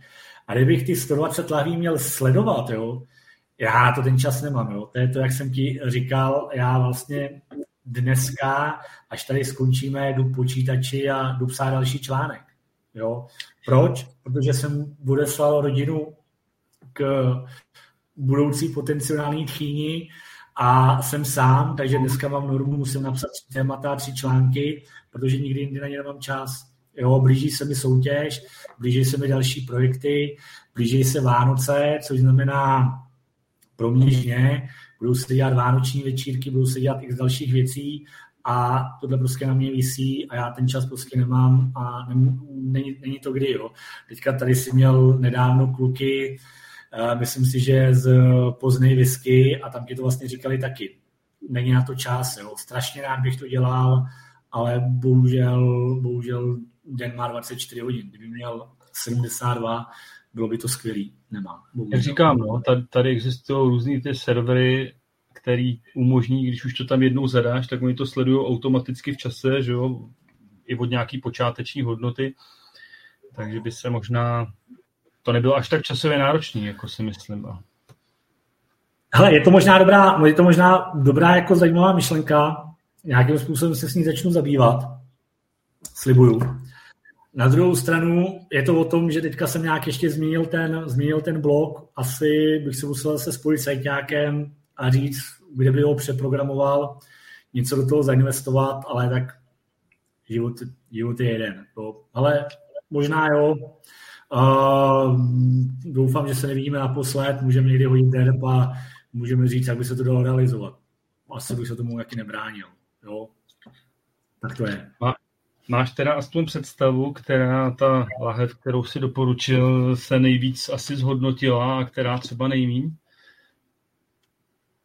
Hele, mám. Já, já jako bych sice mám jako nějakou, nějakou dobrou, dobrou paměť, jo, ale, ale vlastně, vlastně byly to asi ze začátku, nevím, jestli jsem doporučoval ty tu japonskou Yamazaki, tu 18, to bylo prostě skvělý. Ty byly prostě jako fantastický, že jo. A která se zhodnotila nejvíc, já vlastně ani nemůžu říct, jo, protože já to vlastně nevím. Jak jsem ti říkal na tom whisky makerovi, mě to vlastně ani nezajímalo, až když mi to jeden ten čtenář prostě řekl, jakou, za jakou cenu se to teďka prodává, tak jsem si myslel, že si z dělá legraci, že to prostě není pravda. Takže já to vlastně ani nevím. jo, a fabulovat něco, to vždycky nebyl můj styl, takže nevím, jo. Samozřejmě byly, jsou tam whisky, které úplně super, táta, takže jsou tam samozřejmě whisky, který já, který se asi jako úplně, když to řeknu investičně, investičně nevím, jo, když to řeknu uh, Tale of Cake, jo, Glenmorangie, uh, super, super whisky jako super typ, který, um, který prostě vyrost o 50% za, za den, za dva, dosáhl svůj Gratuluju, úžasný táta, to vždycky strašně rád vidím. Ale teďka vlastně dosáhl svého vrcholu, určitě poroste, ale tohle je třeba, to jsou třeba takový ty, takový ty whisky, který, který prostě jako jsou něčím zajímavý, jsou něčím super. Možná, možná tady ty jsou paradoxně nejmí výděleční. Asi možná, nevím. Hmm. A zbavuješ se v průběhu času některých těch lahví, který mají ten, třeba ten neočekávaný nárůst nebo prostě vůbec nerostou, stagnují nebo jdou dolů, zbavuješ se toho? Hele, nikdy ani láhev neprodám. Říkám to prostě úplně tvrdo, je mi to úplně jedno, jestli ta láhev, jestli jsem tu láhev koupil za nějaký peníz a dneska má menší peníz. Jakmile ji koupím za ty peníze, já je v hlavě odečtu, tím pádem ty peníze už nemám, nikdy je mít nebudu, protože ta láhev je a jestli ta láhev má cenu desetkrát tolik nebo desetkrát míň, je mi jedno, já mám radost, že ji mám. A tu radost mi nemůže nic zkazit a jestli má cenu 10 korun, je mi to jedno, možná je to lepší, protože nebudu mít ten problém vypít. Jo, radši budu mít dobrou whisky za 10 korun, kterou eh, se nebudu bát vypít, než dobrou whisky za 50 tisíc, kterou prostě neochutnám. Hmm. Martine, já tvůj úhel pohledu chápu, ale ty doporučuješ lidem jakoby nějaké investiční věci a ty lidi možná z toho nemají radost, kdyby jim ta lahev klesla na 10 korun nebo re- reálně opravdu poklesla. Ty lidi to koupili s tím, že očekávají nějaký nárůst a když ho nevidí, tak nevím, jestli z toho mají tak, jim to tak jedno jako tobě. Hele, je to, je to, je to, já tomu samozřejmě rozumím, jo vždycky to vem ten úhel pohledu, který, který na to je. Jo. Tady opravdu bylo doporučený přes 100 eh, lahví prostě nějakého, nějakého investičního alkoholu, nějakým způsobem investičního. Něco se povede líp, něco se povede hůř, ale uh, teďka ti prostě jako řeknu úplně natvrdo, vždycky to je jako se vším. Je to investice. Já absolutně s čistým svědomím můžu říct, že tomu věnuju to nejlepší, co ze sebe mám, abych si tam neplácal nějaký játra, neplácal tam jako suchou slámu. Dělám to s maximálním vědomím toho, že ten typ dávám, že sázím, kdo to dneska dělá, já každý měsíc sázím svoje jméno, sám moc dobře ví, že ty diskuze v minulosti byly divoký, ostrý, všechno. Takže sadit každý měsíc svoje jméno je velmi, velmi tvrdý, velmi odvážný. Uh, schytal jsem spoustu komentářů, včetně tebe, a nemyslím to špatně, prostě uh, byl to nějaký názor a tak to prostě je. Ale dělám to s tím vědomím, že prostě dávám nějakou vizi, ze kterou se buď stotožníte nebo nestotožníte. Já vám můžu říct jediný, že já to kupuju, Eh, není to jediná láhev, kterou bych sám neměl, sám je mám, ty účtenky jsem v minulosti mockrát a mockrát zveřejnil, prostě to, co píšu, je pravda a jestli se, jestli se něco zhodnotí nebo nezhodnotí, já tomu rozumím, je to vždycky investice, ale kdybych se na to měl podívat zpětně, to, co jsem se jako koukal na nějaký ty láhve, tak si nemyslím, že bych byl neúspěšný. Jo, ty láhve samozřejmě rostou, rostou nějakým způsobem eh, na hodnotě a taky jsem každému na začátku říkal, držte to 20 let, jo. Uh, to je, to je to, co si říkal ty, to prostě rychlé přeprodávání těch lahví, jo. Já tak prostě jako nevidím, říkám to, říkám to, jak to je a i dneska základní uh, řada Yamazaki, kterou ty si mi konkrétně skritizoval neuvěřitelným způsobem, když jsme ji kupovali za 1700 korun, jo, tak dneska se prodává za 5 tisíc a je to, je to dobrý výsledek, není to dobrý výsledek, hele, je to, je to trojnásobek té hodnoty, jako jo. Je to prostě, je to ten, prostě tam ten nárůst tam je a každý si musí uvědomit, že když investuješ 2000, nebude z tebe rentier, jo. Tak to prostě je a někdy se to prostě povede líp, někdy se to povede uh, hůř, ale každopádně ten nárůst tam je v desítkách procent ročně u naprostý drtivý většiny těch lahví, jo. A spíš to jsou stovky procent. A teď je jenom otázka, kolik do toho investuješ. Jo? Když prostě zainvestuješ 3 tisíce a ta láhev má cenu 6 tisíc, není to na to zbohatnutí, když si koupíš jednu láhev, jo? ale pořád je to 100%. Jo? Je to prostě nárůst 100%, když ti banka dá, dávala nedávno procento úroků. Jo?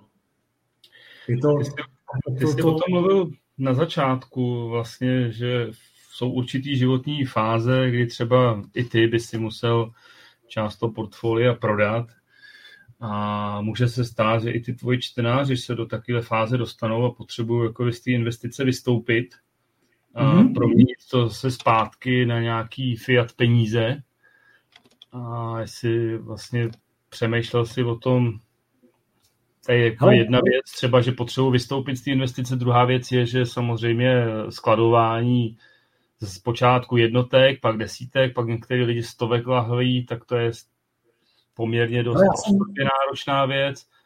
Takže někdo chce zúžovat třeba tu sbírku nebo investici, tak z toho chce nějakým způsobem vystoupit. No. Hele, já jsem tohle udělal na svém blogu jednou. Jednou mě požádal pán, který opravdu investoval podle mých typů Mm-hmm. A požádal mě, napsal mi, hele Martine, mám restauraci, investoval jsem podle vás a teď by prostě přišla krize, byl covid a nezbývá mi nic jiného, než tu sbírku prodat. Uh, já jsem vlastně nemohl udělat nic jiného, než že jsem prostě jako tu sbírku mohl na svém blogu zveřejnit a do měsíce byla celá prodaná ze ziskem. Jo, on ty peníze opravdu udržel, opravdu na tom vydělal, vydělal na tom procentně k tomu, co do toho investoval, sakra dobře, jo, ale, pro, ale bylo, to prodaný, bylo to prodaný hned, ty láhve byly pěkný, byly zajímavý a možná asi bych ten i článek našel, jo, to prostě bylo a opravdu ty lidi se mu ozývali a prodali všechny, jo. Takže nakonec, nakonec se to vždycky stane. Jako jo. Ono to prostě kvalitní zboží v tom životě se prodá vždycky. No, jenom i sám moc dobře víš, že někdy prostě na ten prodej nesmíš spěchat. Jo? Tak to prostě všechno má svůj čas a místo. No, takže... My jsme, promiň, my jsme o tom vedli vlastně debaty několikrát, kdy já si myslím, že, že je prostě nějaká hranice mezi tou sbírkou která nekončí nějakým tím prodejem a tou investicí, která, aby se to mohlo nazývat investice, tak se to zase musí proměnit zase v reální peníze. Takže ty se jmenuješ investiční jakoby uh, stránky nebo blog o investicích, takže si myslím, že tam chybí ten, nebo by měl být ten závěr, jak to ty lidi z toho vystoupí a prodají.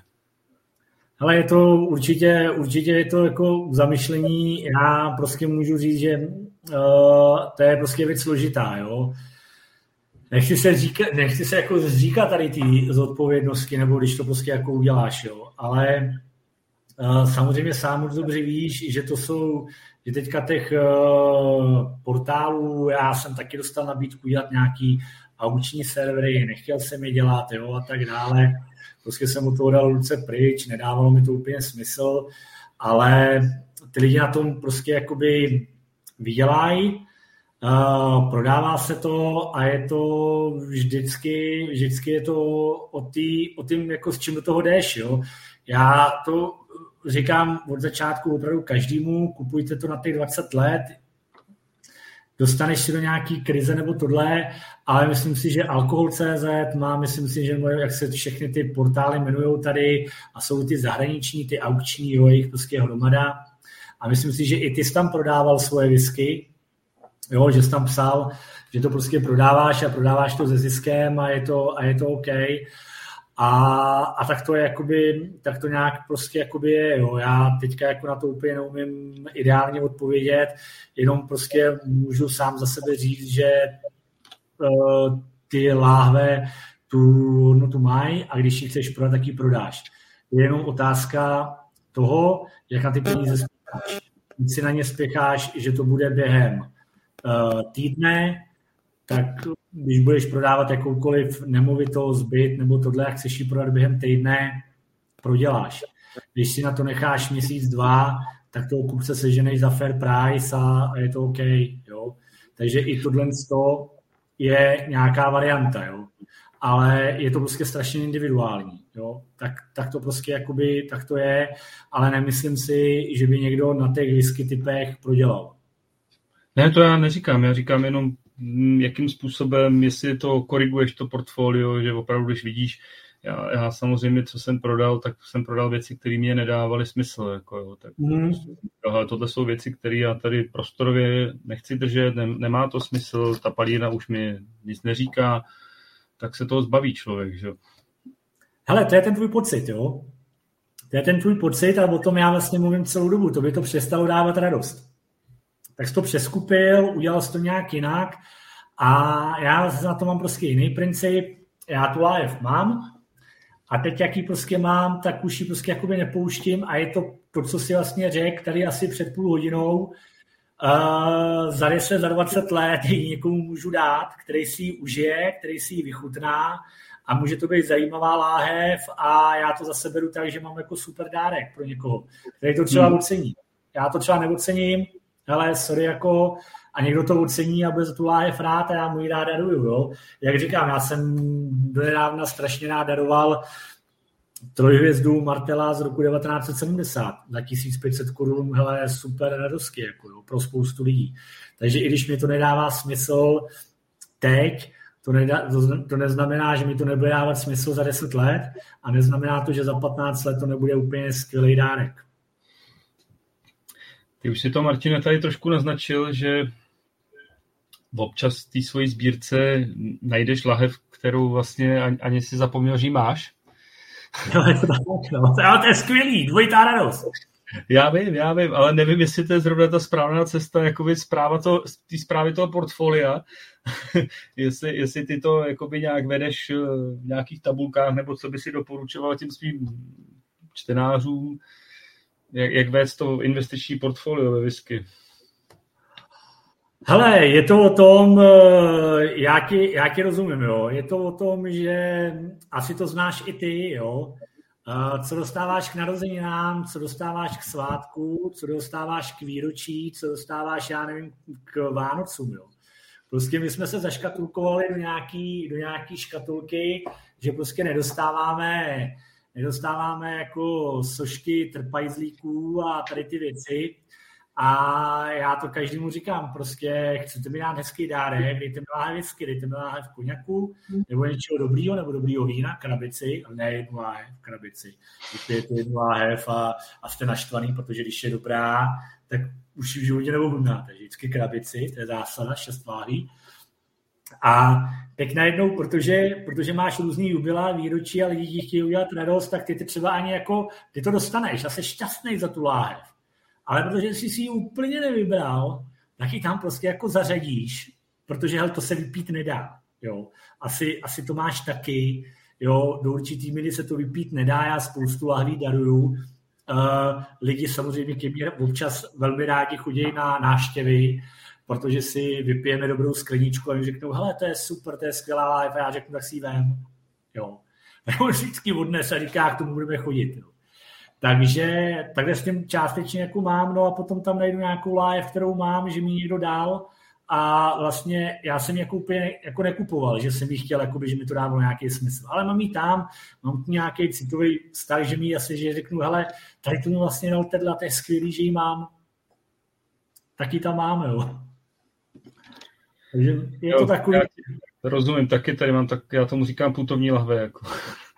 Jo, jo, jo, ale je to skvělý, jo. Prostě vem to tak, že je to opravdu, že je to opravdu skvělý a, a jsem rád, ale já bych ti tady mohl jako nalhávat, že to prostě, že tady mám systém, že tady mám tabulky, všechno, já to říkám každému, já nevím, jestli někoho zklamu nebo nesklamu, hele, já vždycky jsem na, na tom blogu říkal, já budu říkat pravdu.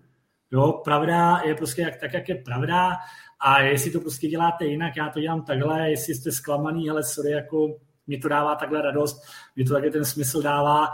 Já jsem šťastný za každého člověka, který mi dá láhev, kterou můžu ochutnat a kterou si dám třeba do sbírky a kterou třeba po druhý najdu. Jo? To prostě to tak je a jsem šťastný, že ji mám. Děkuji všem, kterým je dáváte. Mají přátelé.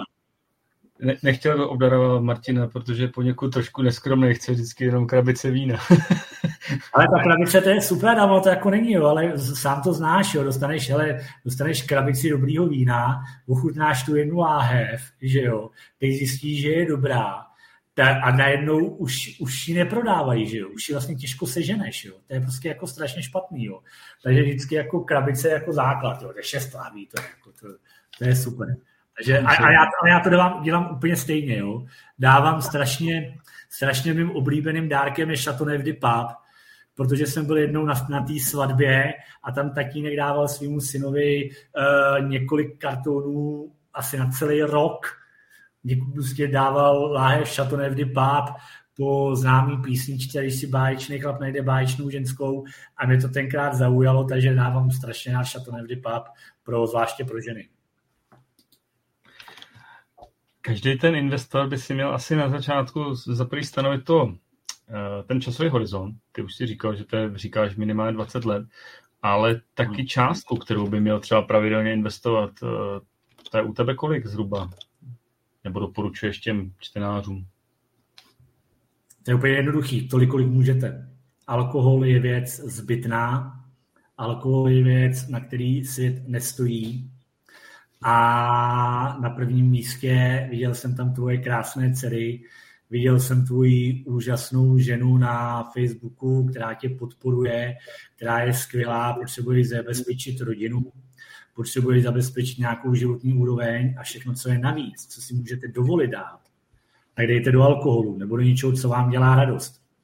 Takže je to individuální, někdy některé měsíce zadaří líp, některé míň, někdy, za někdy, někdy prostě není co koupit, tak se na to vyprdněte, nekupujte, žádnej, žádný, nikdo svět se nezhroutí a o to si druhý měsíc kupte prostě o to lepší láhev, která přijde.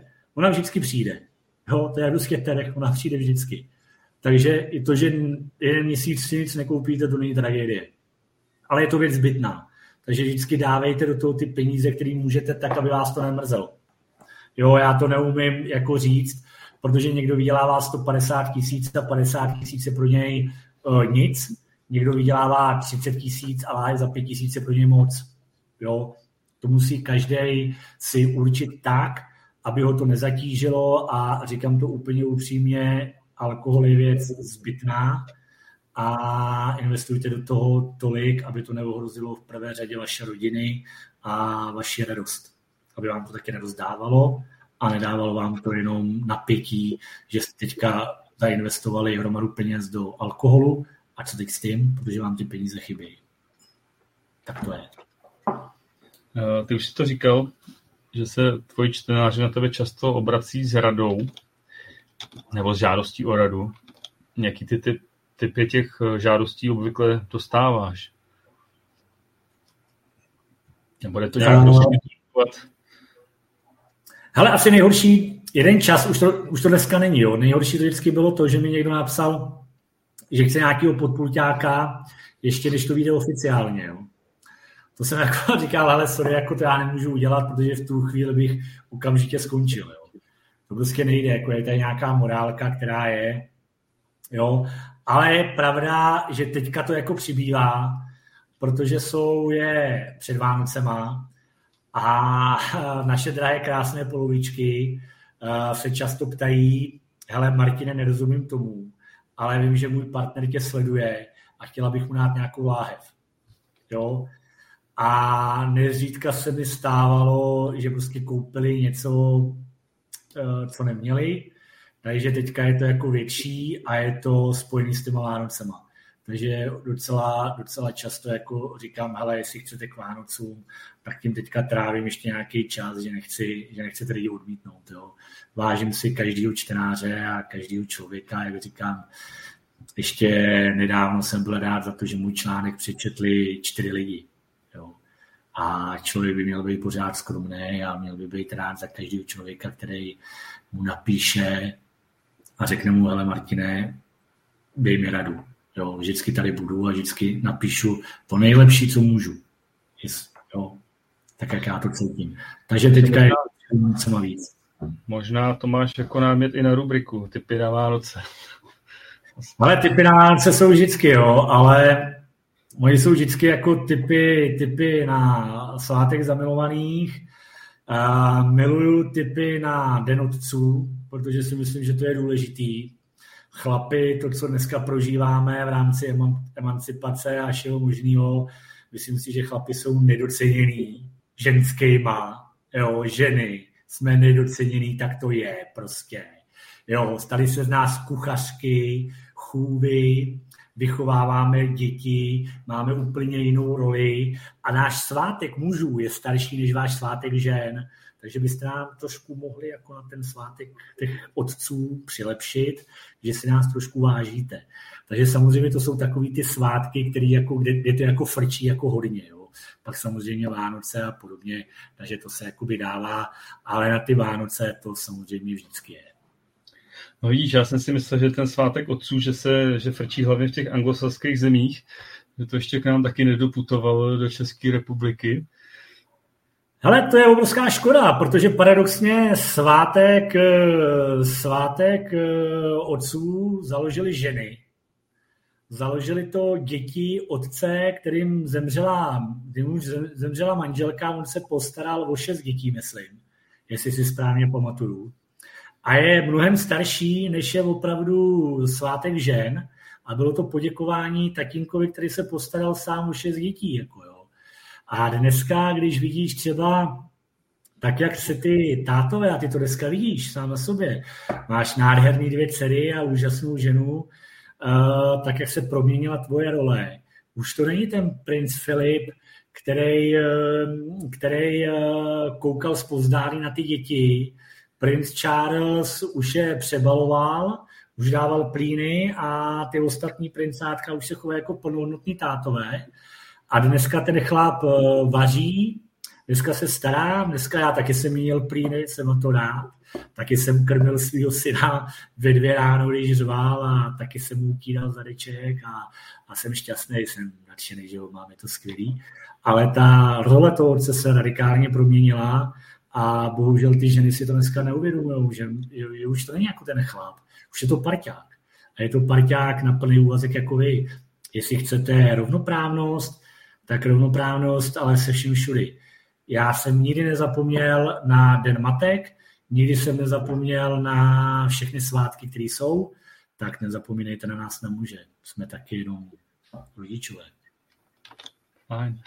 Ty krom teda žádosti o rady asi si říkal, že dostáváš i taky nabídky na odkup lahví. Ty už si je využil, využíváš je stále? Využíváme, využíváme stále, jo. Bych sice samozřejmě ve velkém případě strašně nedat, jo. Protože většinou to jsou nevím, jak to říct slušně, jako jo. Já to prostě jako nemám rád, jo. Mě řekl jednou jeden eh, kamarád, že uh, rodiče budují majetek, aby ho děti prodali a vnoučata utratili, jo. A já se s tím bohužel setkávám strašně často a vykupuju sbírky přesně z tohoto důvodu. Já zachraňuju sbírky před zastavárnama a před spekulantama. Jo, což je pro mě někdy těžký srdíčko, protože vlastně bych ty lávy ani jinak nekoupil, ale chci je zachránit před tím spekulantem. A podařilo se mi koupit samozřejmě pár pěkných lahví, uh, koněků, který třeba směřovali do Buckinghamského paláce ke královně Alžbětě a ten člověk byl schopen ten koněk třeba prodat i s královskou pečetí za tisíc korun. Tak to ti prostě hlava nebere. Jo, ale, ale neměl nouzy. To je to nejhorší. On neměl nouzy. Jenom ho prostě nechtěl, jenom chtěl těch tisíc korun. Blázen. no, tak jsem to prostě jako koupil, no, to, co jsem jako měl dělat, no. Jaký úplně ty největší kuriozity se k tobě dostaly, jestli si vzpomeneš, protože kolikrát lidi takový ty lahve z půdy podědovi se slaží, jako mají, myslí si, že mají slatý vejce, že jo, doma? No, to je nejtěžší. Jako, to ti můžu říct, že to, ti, to mi jako vždycky jako asi nejhorší je na tom, že když někdo napíše, že uh, zdědil po dědovi pět šest lahví a napíše mi, jak bych mu je ocenil a já mu vlastně řeknu nula. Nula, vypijte je. Jo? A v tu chvíli on si myslí, že má obrovský majetek a nemá nic, jo? protože problém minulého režimu byl ten, že se sem dovážely ty lovkostové lahve. Jo? To byly všechny ty balantínky a všechny ty trojkové martely a tady to. A ty lidi si myslí, že něco mají. Jo? Ale oni vlastně nemají nic. Jo? A já těm lidem jako jediný, co jim všem říkám, milovali jste svého dědu? Tak to otevřete a vypijte to při vzpomínce na svého dědu. Vykašlete se na nějaký prodej, na nějakou tisícovku, která vás nespasí. A bohužel i takhle to jako chodí. Jo. Ale samozřejmě, že někdy to chodí, že ty lidi mají opravdu zajímavý kousek a zprostředkoval jsem obchody za desítky tisíc. Pak jsou nadšený. To je taky pravda. Martine, ty v současné době, aspoň já to takhle vidím, když vydáš ten svůj měsíční tip, tak prakticky jakoukoliv z těch lahví v České republice prakticky okamžitě vyprodáš. Čím si to vysvětluješ? No, řekl bych, že to je téma šesti rokama. Že za těch šest let se staneš do určitý míry tím důvěryhodným partnerem pro ty lidi, kteří za těch šest let vidějí, že to funguje, že to má nějaký smysl a vyprodáváme i proto, že zase těch lahví na tom trhu není tolik. Jo.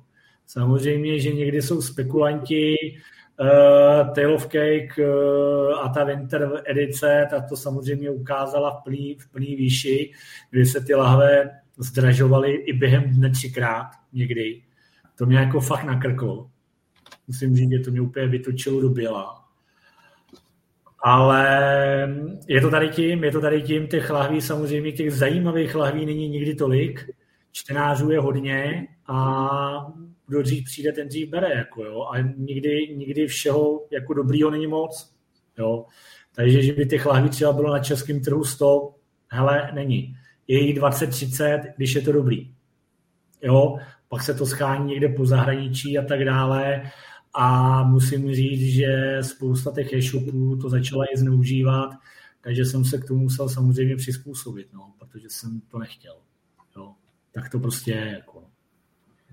Uh, ty teda, já to vnímám tak, že máš poměrně velký vliv v současné době, ale s velkým vlivem přichází i velká zodpovědnost. zodpovědnost. Vnímáš to osobně jako závazek vůči čtenářům?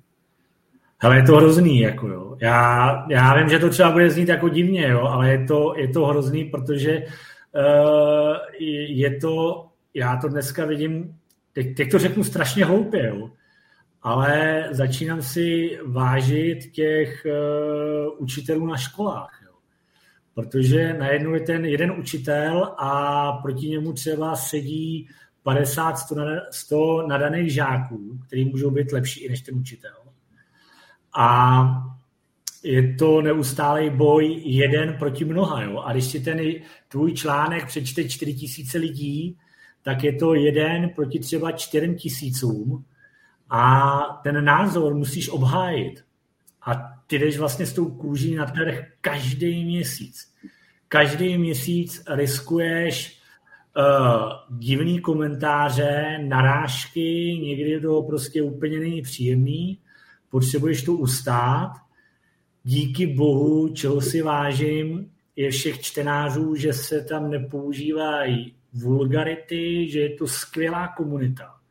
Vážím si těch čtenářů, když vidíš ten bulvár, jo, ten hnůj, co tam je. To si vlastně na tom mým blogu nikdy nezažil. Jo. I když my jsme tam měli rozdílné názory, bylo to naprosto korektní, já jsem si tě nikdy nepřestal vážit, nakonec nějakou cestu k sobě hledáme. Já jsem nikdy jako neřekl špatného slova, máme to prostě tak nějak nastavený, ale je to ten, neseš každý měsíc kůži na trh a každý měsíc ti ty lidi to můžou vpálit za půl roku, za rok, hele, byla to kravina, jo. A, a to, je, to je docela tíživý, jako, jo. To ne, není to jednoduchý, není to jednoduchý, ale to jsem si vybral, jo. No, tak až, až mi lidi řeknou, meleš nesmysly a, a, a bude moje čtenost zase ty čtyři lidi, tak to jako zabalím a řeknu, a řeknu zavřete oči, odcházím. No. Ale dokava tam ta podpora je, tak mi to dává ten smysl, co jsem ti říkal na začátku, i kdyby ten blok změnil pozitivnímu jeden lidský život, mělo to smysl. Uh, ty dostáváš nějaké nabídky uh, na různé spolupráce ze stran obchodu? Dostávám, úplně natvrdo dostávám a nikdy jsem nedostal, nikdy jsem jako takhle, nikdy jsem si na to nenechal zaplatit. Jo. Uh, říkám to prostě, uh, není to, není to, nemyslím si asi, že je to špatně, když mi někdo dá láhev, která mi dává smysl, tak ji zveřejním. Když mi dává někdo láhev a nedává mi smysl, tak mu to řeknu úplně natvrdo a nezveřejním Jo? Tak to prostě je. A těch láhví dostávám, je to vlastně, je to vlastně několik úrovní, dostávám ty láhve tak, abych jim řekl na to svůj názor, tak, abych jim na to prostě dal nějakou zpětnou vazbu. A dostávám i ty láhve, abych o nich případně, když mi to zaujme, napsal článek. Když mi to zaujme a dává mi to smysl, tak ten článek na to napíšu, když mi to nedává smysl, tak řeknu, že ne. Prostě to tak není. A uh, jak jsem řekl, není to o penězích. Jo? Je to o tom, že to musí dát nějaký smysl. Ale jestli si někdo myslí, že jsem vzal jednu jedinou korunu za článek, nevzal jsem vůbec nic. Jo? Na druhou stranu, kdybych měl všechny ty láhve kupovat, tak to je prostě šílený. Jo? To prostě asi bych, asi bych nedal. Takže jsem šťastný a děkuji všem za to, že mi umožňujete se sebe vzdělávat, pokračovat dál a ochutnat něco, co bych třeba ani nikdy neochutnal. Jak říkám, nedávno jsem měl možnost ochutnat celou řadu tekily, a musím říct, že tequila je úžasný pití a chápu je, proč ty lidi v tom Texasu ji milujou. Nemyslel jsem si, že někdy dostanu uh, takový vztah k tequile, ale prostě to tak je. Ale mm, peníze, vzít si hotový peníze je pro mě absolutní tabu. Jo, to prostě říkám tak, jak to je. Je to no. absolutní tabu a nedávám to. On, ono v současné době tady funguje několik, eh, jak bych to řekl, serverů nebo stránek, který fungují na principu třeba takového to affiliate, nebo jak se to jmenuje, jestli to řeknu dobře, mm. sdílení těch odkazů, na, navedení na ty konkrétní stránky, provize z prodeje. To, toho se teda tvoji čtenáři nedočkají. Ale nemám tam reklamu, nemám tam, nemám žádný takovýhle věci, nedává mi to smysl. Uh, máte můj blog, je to tady, napište to klidně napište, od koho jsem vzal jednu jedinou korunu. Je mi to úplně jedno. Napište to. Úplně natvrdo. Nevzal jsem od nikoho nikdy korunu a myslím si, že to je ten základ. Jo? Je to ten základ, kterýho já se dneska celou dobu držím, je, že buď to cítím a mám, anebo to necítím a to, to prostě dělat nebudu. A jak to jednou porušíš, tak, tak si skončil. A jestli mám zahodit 6 let života a důvěry, hele, to je to, co jsem ti říkal tisícovka, dvě, pět, to není vůbec důležitý. To nic, v mém životě to nic nemění. Proč bych to dělal? To je no. úplně jednoduchá matematika.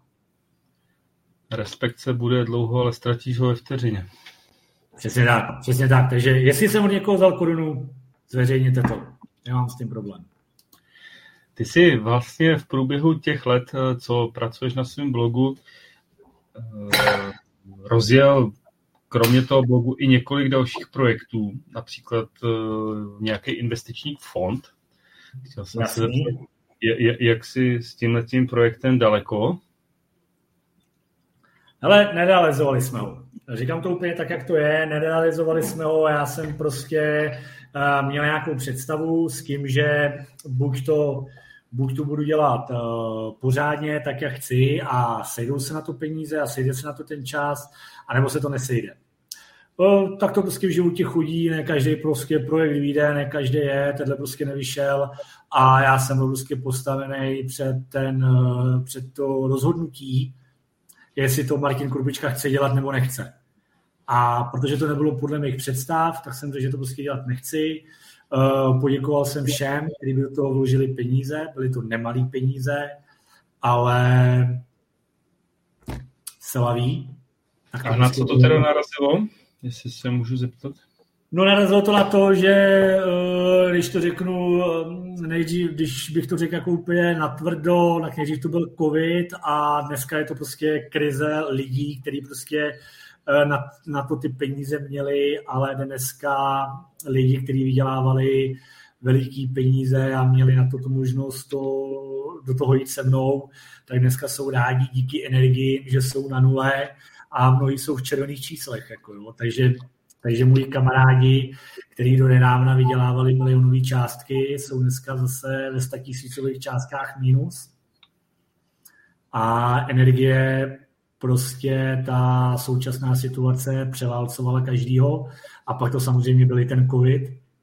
Jo, takže my tady, dejme tomu, opravdu ty tři roky žijeme v jiné situaci a než bych ten projekt dělal eh, tak, jak já nechci, tak radši počkám a udělám ho, až bude líp a udělám ho dobře a podle toho, jak já, jak já chci. Jo, takže prostě já nemám ani problém říct kým, prostě to nebylo, nebylo. Ale, ale můžu se každému podívat do těch očí a říct, že nevyšlo to, nebylo to podle mých představ, doba je zlá, tak to je. No. To, to znamená, z tvého pohledu si to spíš jenom odsunul nebo úplně zrušil? Uh, aby řekl, že jsem to odsunul. Řekl bych, že jsem to odsunul, já si myslím, že tato skvělá země se zatím potácí a ještě dva roky bude potácet ve strašném bordelu a bude to prostě strašně špatný, ale jak jsem ti říkal na začátku, žádný divadlo na světě netrvá věčně, ani špatný, ani dobrý a tohle špatný divadlo jednou skončí a zase bude dobře a zase se český lidi budou mít dobře, protože jsou šikovní, chytrý a pracovitý. A když je člověk šikovný, chytrý a pracovitý, nemůže, se, nemůže mít dlouhodobou bídu. A tady ten národ je skvělý, já mu věřím, takže se to jednou odsouvá a bude se to realizovat prostě jenom někdy později. Ale sám moc dobře ví, že dělat věci na půl nemá cenu a já je dělat nebudu. Protože to je to, co si před chvilkou řekl, ztratíš dů, eh, budeš důvěru několik let, ale ztratit ji můžeš v jedné minutě. A mi to za to nestojí. Dalším projektem, který si vlastně, o kterém si mluvil, byla vlastní palidna. On ji připomíná vlastně i Petr Komárek. Jak to vypadá s palírnou? Hele, divně. Já vlastně si musím uvědomit, co chci dělat. Jo. Jak to říkal na začátku, já tam budu nějakou soutěž, kterou bych chtěl, aby byla opravdu špičková mezinárodní soutěž ze všem všudy. A do toho dělat vlastní palírnu je problém. Jo, vlastně seš v tom systému, jo. Což znamená, že já, když jsem teďka třeba dělal tu porotu, tak jsem prostě musel odmítat lidi, protože byli spojení s nějakou palírnou a dělám si vlastně, dělám si vlastně ten, eh, ta otázka správná, která je, jestli můžu dělat soutěž a mít palírnu. Já si myslím, že úplně ne. Jo, protože mi nabízeli do, eh, do komise Jana Baloga, hele, super kluk, dobrý odborník, ale musel jsem říct, že ne, jako jo, protože je spojený s třebíčskou whisky a i když by si ho někdo vzal ne na whisky, ale třeba na ovocní pálenky, tak já si ho nevzal. Protože já jsem řekl, mám tu zásadu, že kdokoliv, kdo je jakkoliv spojený s palírnou, nemá v této soutěži v porotě co dělat a je to myšleno jenom dobrým, jo, protože je tam zase to jméno a nemyslím si, že by spojení moje s nějakou palírnou bylo dobrý. Jo, hmm. Teď uh, jsem dostal nabídku, že se můžu stát spoluvlastníkem a dlouho jsem ji zvažoval, ale proč jsem ji odmít. Tak to je. A to palí na whisky nebo něco jiného? Uh, jo, vyrábí mimo jiné whisky. Jo, teďka, teďka tam prostě bude, bude dělat zajímavou whisky. Určitě. Fajn. Což mě baví. Jestli si vzpomínám, eh, ještě, ještě třetí projekt, o kterém jsi mluvil, byl klub v Praze. Uh, to samozřejmě se rozjíždí. To je věc, která samozřejmě nějakým způsobem nějakým způsobem eh, je připravený a budeme, budeme si říkat, že v roce 2003, 2023 by měl dostat eh, reálných obrysů. Jo, takže tam, tam si myslím, že už to nezáleží na tom nějakým spojení, ale měl by samozřejmě vzniknout po tou soutěží a tam už jsou předjednané prostory a všechno a, a, je, to, a je to připravený. A já jsem vlastně si to snažil dohledat u tebe na blogu, ale protože si to změnil, tak některé tyhle ty starší články tam nejsou. Mm, Jenom jestli, jestli by si třeba nebo poodhalil nebo připomenul, o co jde. No, vlastně bude to, bude to klasický, klasický uh, klub uh, pro zájemce destilátů a takových požitkářů, který budou chtít. Já úplně, jako tady v tom bych o tom nechtěl mluvit, ztratili bychom konkurenční výhodu. Já, když jsem cokoliv řekl veřejně, tak je to tak, tak mi přijde Česká republika jako malá Čína. Takže uh, Kate Middleton 9-12 hodin ve svatebních šatech a v Číně už je 6 hodin vyrábějí. Jo, takže já, když jsem dělal některé věci, které jsem dělal, tak se za chvilku kopírovaly a rád bych si zanechal nějakou konkurenční výhodu. Jo, dobře. To není problém. Tak se teda půjdeme do, pustit do projektu, který už nabral uh, ostrých podob. A to bude Jasný. v blízké době druhý ročník Czech National Spirit Competition. Můžeš k tomu nám něco popovědět, co tě vedlo k tomu to založit ale vlastně to byla jedna dlouhá noc, kdy jsem nemohl usnout a přemýšlel jsem o tom, co bych mohl udělat. Jo, uh, mě to bavilo, hledal jsem něco, co by mě zase bavilo a protože samozřejmě taky se, taky hledáš ty investiční láhve a, a ty soutěže jsou něčím zajímavý, tak jsem vlastně jako přišel na to, že žádná soutěž tady není. Jako. Je tady bambilion vinařských soutěží, jsou tady uh, i na švestkový knedlíky soutěže, já nevím, na guláš, ale na pálenky a na, na whisky tady není žádná česká. Byla to díra na trhu, která mě zaujala a řekl jsem, že prostě to bude mít nějaký reálný obrys a pustil jsem se zase k mým dobrým zvykem v nejhorší možné době, v nejhorších možných věcech takže v době nejtěžšího covidu a všeho, ale nějak se to prostě vykrystalizovalo a teďka to bude druhý ročník a budeme si přát, aby, aby ten druhý ročník už nebyl ovlivněný tady těma, tady těma věcma a snad se nám podaří ho udělat tak, jak bychom si rádi představovali. A co bylo vlastně to, tou tvojí hlavní motivací uh, pro tu soutěž, uh, kromě toho, že tady něco takového chybělo? Ale řeknu to úplně upřímně, zase jsem se chtěl bavit. Jo? Zase jsem se chtěl bavit, že budeš mít, že budeš mít soutěž, že budeš v tom gastru, že budeš moct ochutnávat ty láhve z první ruky, že se můžeš s těma lidma bavit, že budeš dostávat ty láhve přednostně a že to, ten blok a tady tu celou těch šest let povýšíš na nějakou vyšší úroveň. Jo? A mě to dávalo smysl a byla to jakoby nějaká projektová příležitost, byla to díra na trhu a bylo to spojení, spojení toho, co mě jako bavilo a baví a doufám, že dlouho ještě bavit bude a, a nějakým způsobem ten vývoj tomu napověděl, že ten, ta moje predikce byla správná. Jak vlastně taková soutěž probíhá? Šíleně, šíleně probíhá. Musíš oslovit, musíš oslovit všechny výrobce, musíš získat důvěru, musíš si stanovit všechny podmínky, musíš být nejvíc tvrdý sám k sobě, musíš být důvěryhodný, musíš mít odvahu, musíš do toho investovat uh, docela dost uh, svých peněz, protože to výdělečný ze začátku žádným případě není, i když si někdo může myslet, že, že já to dotuju ze svých peněz, to prostě jako je. A musíš, musíš mít úžasnou a skvělou rodinu, protože bez toho to nejde, protože daruješ ten volný čas tady na to všechno. Takže prostě první tři, čtyři roky to bude monkey business.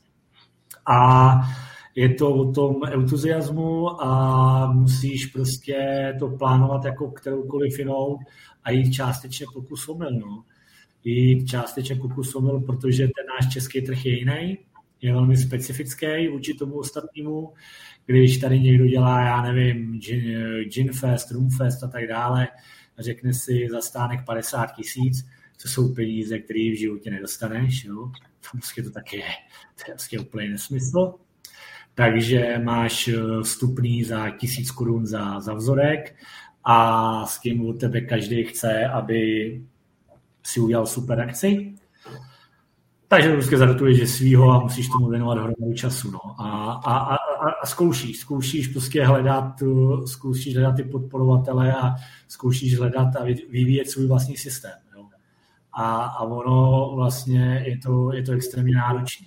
Je to prostě když to chceš mít na nějaký úrovni a s někým, tak eh, jak jsem ti to říkal, když jsme se bavili, za půl roku jsem nebo zhubnul 5 kila, teďka při soutěži už jsem zhubnul 3 a myslím si, že nějakých 5-6 kg bude dole. To je super, asi si taky založím nějakou soutěž. No, to je super. Prosím tě, jak jsi byl spokojený s prvním ročníkem a jak jsi teď spokojený s přípravou na druhý ročník? Já byl jsem naštvaný při prvním, jsem naštvaný při druhém, jo. To tak prostě jako je, jo. My jsme měli první ročník docela jako slušně připravený do té doby, než Andrej Babiš nám do toho hodil vidle, jo. Protože ono prostě měli být vyhlášený protikovidový opatření eh, v pátek a najednou Andrej Babiš řekl, že vyhlásí jako ve čtvrtek pět hodin a já jsem ve čtvrtek ve 12 hodin měl zaplatit všechny faktury. Jako. Ty vlastně máš zaplatit faktury za nějakých 150 tisíc minimálně, co tam bylo a zjistíš, že nevíš, jestli za pět hodin ty, ty peníze nevyhodil z okna, jo. což prostě jako to je, to je šílené, šílená doba. Jo. Takže jsme vlastně celou, takže jsme to, celý se to stoplo, najednou catering nebyl, nic nebylo, lidi nebyli, nebylo prostě vůbec nic a vyhlásili se proti covidový opatření 5 hodin a neříkám, že jsme s nima propluli úplně ideálně, ale snažili jsme se je prostě vohnout, co to šlo. A ta celá, ten celý ten prvník se plánoval od čtvrtka v 10 hodin večer a v sobotu ráno se začínalo. Takže tak, takový to byl punk. Jako jo. Nicméně díky kamarádům a všem lidem, že do toho šli, tak se to prostě jako povedlo nějakým způsobem a povedla, prostě jsme potřebovali první ročník, od kterého jsme se odpíchli a druhý ročník jsme věděli, že budeme silní. Ale je to zase náročný, určitě, ale zase jsme získali postavení, které bychom nezískali bez prvního ročníku. Takže dneska od prezidentské kanceláře až po univerzity, až po starosty, až po všechny možné časopisy, televize, najednou se k nám hlásí a najednou chtějí být na naší soutěži a já kdybych měl dneska 500 lístků, tak jsem schopen vyprodat během 10 minut. Já je nemám. Takže dneska zvažujeme prostě na lékařských váhách, kdo tam bude a víme, že příští rok už prostě nás ta situace nutí, že to bude pro veřejnost, že to prostě bude úplně jiný, ale to je to, co jsme chtěli. Jo? Takže ještě letos ještě letos to bude v Senátu České republiky. Daří se nám získávat ty partnery z té státní sféry a snaží se nám, daří se nám získávat i partnery z toho, z toho privátu, z toho korporátu, takže tam prostě budeme mít eh, docela, docela zajímavou akci. A kdo se tam přijde podívat, tak vlastně je to all inclusive party od doutníků, čokolády, kafe, destilátů, vína, cateringu, perfektní jazzové hudby až po všechno možný. A uh, strašně moc zajímavých lidí, kteří to prostě mají rádi, ty destiláty a kteří mají rádi tu kulturu. Jako, jo. Takže povedlo se, musím zaklepat, doufám, že to všechno vyjde podle představ. Příště budeme ještě silnější. Prosím tě, Martine, a co od té soutěže očekáváš? Já předpokládám, že asi nechceš být pořád v červených číslech, nebo tenhle ten ročník, myslíš, že překlopíš? Ne, ne, v žádném případě. Tenhle ročník prostě budu dotovat. To, to, to, to je naprostá jistota. Jako jo. Ale ta vize je na pět let. Já jsem řekl, že ji pět let potáhnu a pět let ji prostě potáhnu, pokud to takhle půjde. A za pět let samozřejmě se dostaneme jako do černých. Jo? A příští rok už víme, že ta soutěž bude opravdu regulárně mezinárodní, protože už se nám vozívají lidi ze zahraničí a ty naši partneři působí v regionu V4 a zároveň není to žádným tajemstvím. Získali jsme ty klíčový partnery, ono to prostě, když to řeknu, bez těch klíčových partnerů nefunguje, takže jsme získali určitě ty, mezi ty klíčové partnery platí eh, Československý ústav zahraniční, pan Jaromír Šlápota, perfektní, úžasný člověk, bez kterého by to nešlo, ale který eh, eh, tady, tady ta organizace zprostředkovává činnost mezi všema Čechoslovákama a celém světě. Od Ameriky až po Austrálii. Samozřejmě tam jsou i výrobci těch pálenek a samozřejmě ředitel slovenského domu, eh, pan Skalský, taky prostě děkujeme, tak to je pro nás druhá, druhá eh, persona, která zase řeší ty Slováky po celém světě. Takže my už dneska oslovujeme ty Čechoslováky po tom celém světě a jde to od Ameriky až opravdu do té Austrálie a tím se nám samozřejmě navýší ten počet účastníků a dostaneme se do těch černých čísel ale bez tohoto, bez tohohle, z tohoto prostě, bez té obrovské práce zatím a bez těch kontaktů to určitě nejde. No.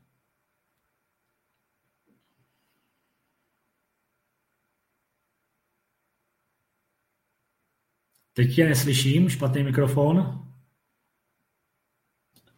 Jo, promiň. Já tomu teď trochu nerozumím, protože soutěž se jmenuje Czech National Spirit Competition, takže bych očekával, mm. že budou jakoby se mezi sebou porovnávat české subjekty a ty teď říkáš Amerika, Austrálie, Slovensko.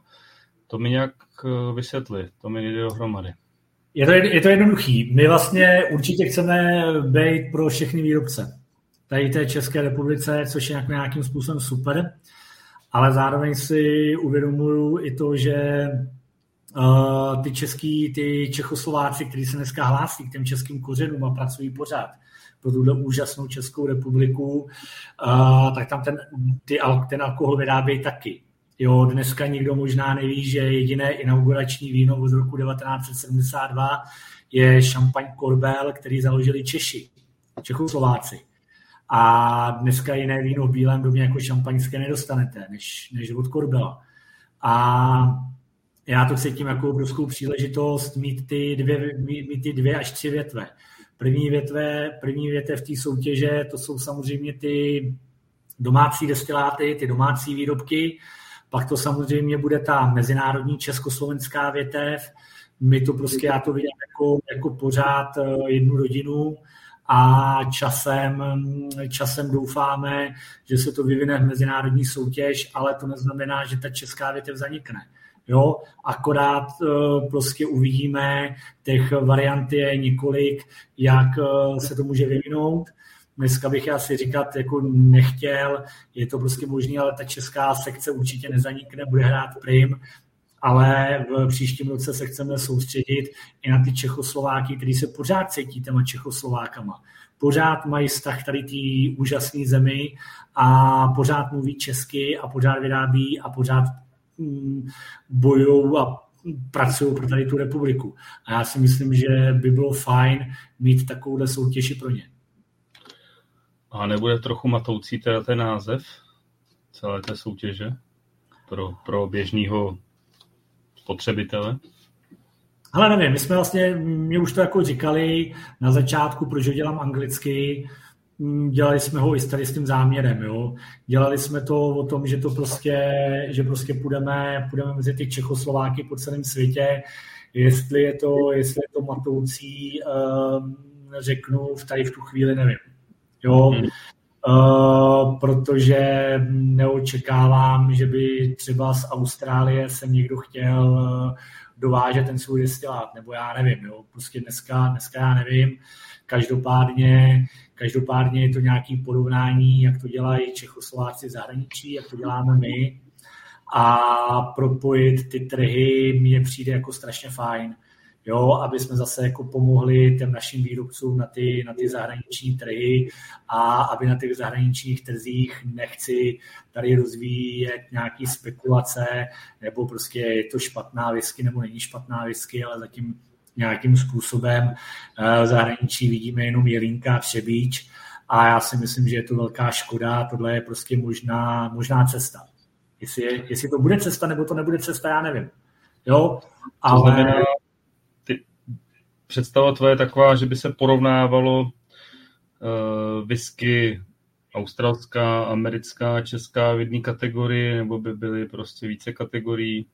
Já si myslím, že by tam měla být česká ta zahraniční větev. Jo? Já si myslím, že jako ve volbách to nefunguje, uh, to nefunguje o tom, že by to že by to prostě, že se to, by se to mělo porovnávat. Jo. I teďka já si myslím, že by se měly udělat vítězové a ty vítězové by se prostě měly porovnat. Mělo by se prostě říct eh, na tvrdo eh, nejlepší český destilát z České republiky je tedle, o to konec. A jako nejlepší česká whisky je tadle, která se tady vyrábí a je mi jedno, která to bude. A nejlepší česká zahraniční whisky od Čechoslováku je tadle a pak by si měla porovnat a může to být, že to prostě bude double gold a ta prostě ta whisky vyhraje a je to, a je to OK. A jestli to prostě bude tak nebo tak, tak je to prostě jako v mém principu jedno. Takováhle je zatím nějaká moje předčasná vize. Mm-hmm. Jestli se bude realizovat, hele, upřímně, Jirko, nevím, teď se soustředím na druhý ročník, až ten druhý ročník eh, skončí, tak si zase sednu a sednu si s veškerou pokorou na zadek, jako jsem si sedl s hodnocením a oslovil jsem vaši skupinu Whisky CZSK, ať dáme to hodnocení, který bylo velmi blízký tomu, co jsem cítil já, že je správně. Vy jste mi to jenom potvrdili, že ta cesta, kterou jsme se chtěli vydat, je správná. A ta komunikace s tou komunitou vyskařů a pálenkářů je pro mě důležitá a není tady důležitý Martin Kurpička. Martin Kurpička není vůbec ničím důležitý. Důležitý je o tom, aby jsme si všichni sedli na zadek uh, po té soutěži a řekli si, takováhle je možnost a dohodli se.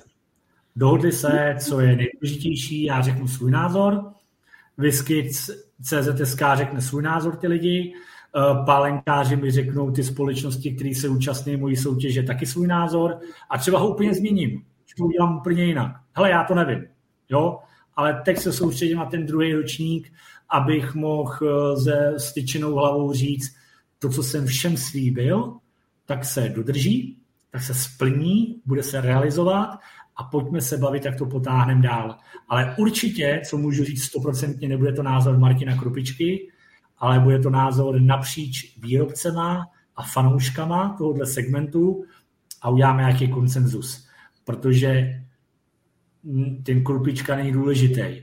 Důležitý, důležitý jsou v první řadě výrobci, kteří do toho vkládají svůj život, peníze a biznis a ty konzumenti, kteří to kupují. A já, já jsem jenom prostředek k tomu, aby tady ty dvě složky se potkaly a byly spokojení. A ten krupička vůbec není důležitý. Martine, mi prosím tě řekni, já vůbec nemám představu. Já určitě jsem si jistý, že ve Skotsku žádný subjekt, který vyrábí whisky, Češi, že takový neexistuje.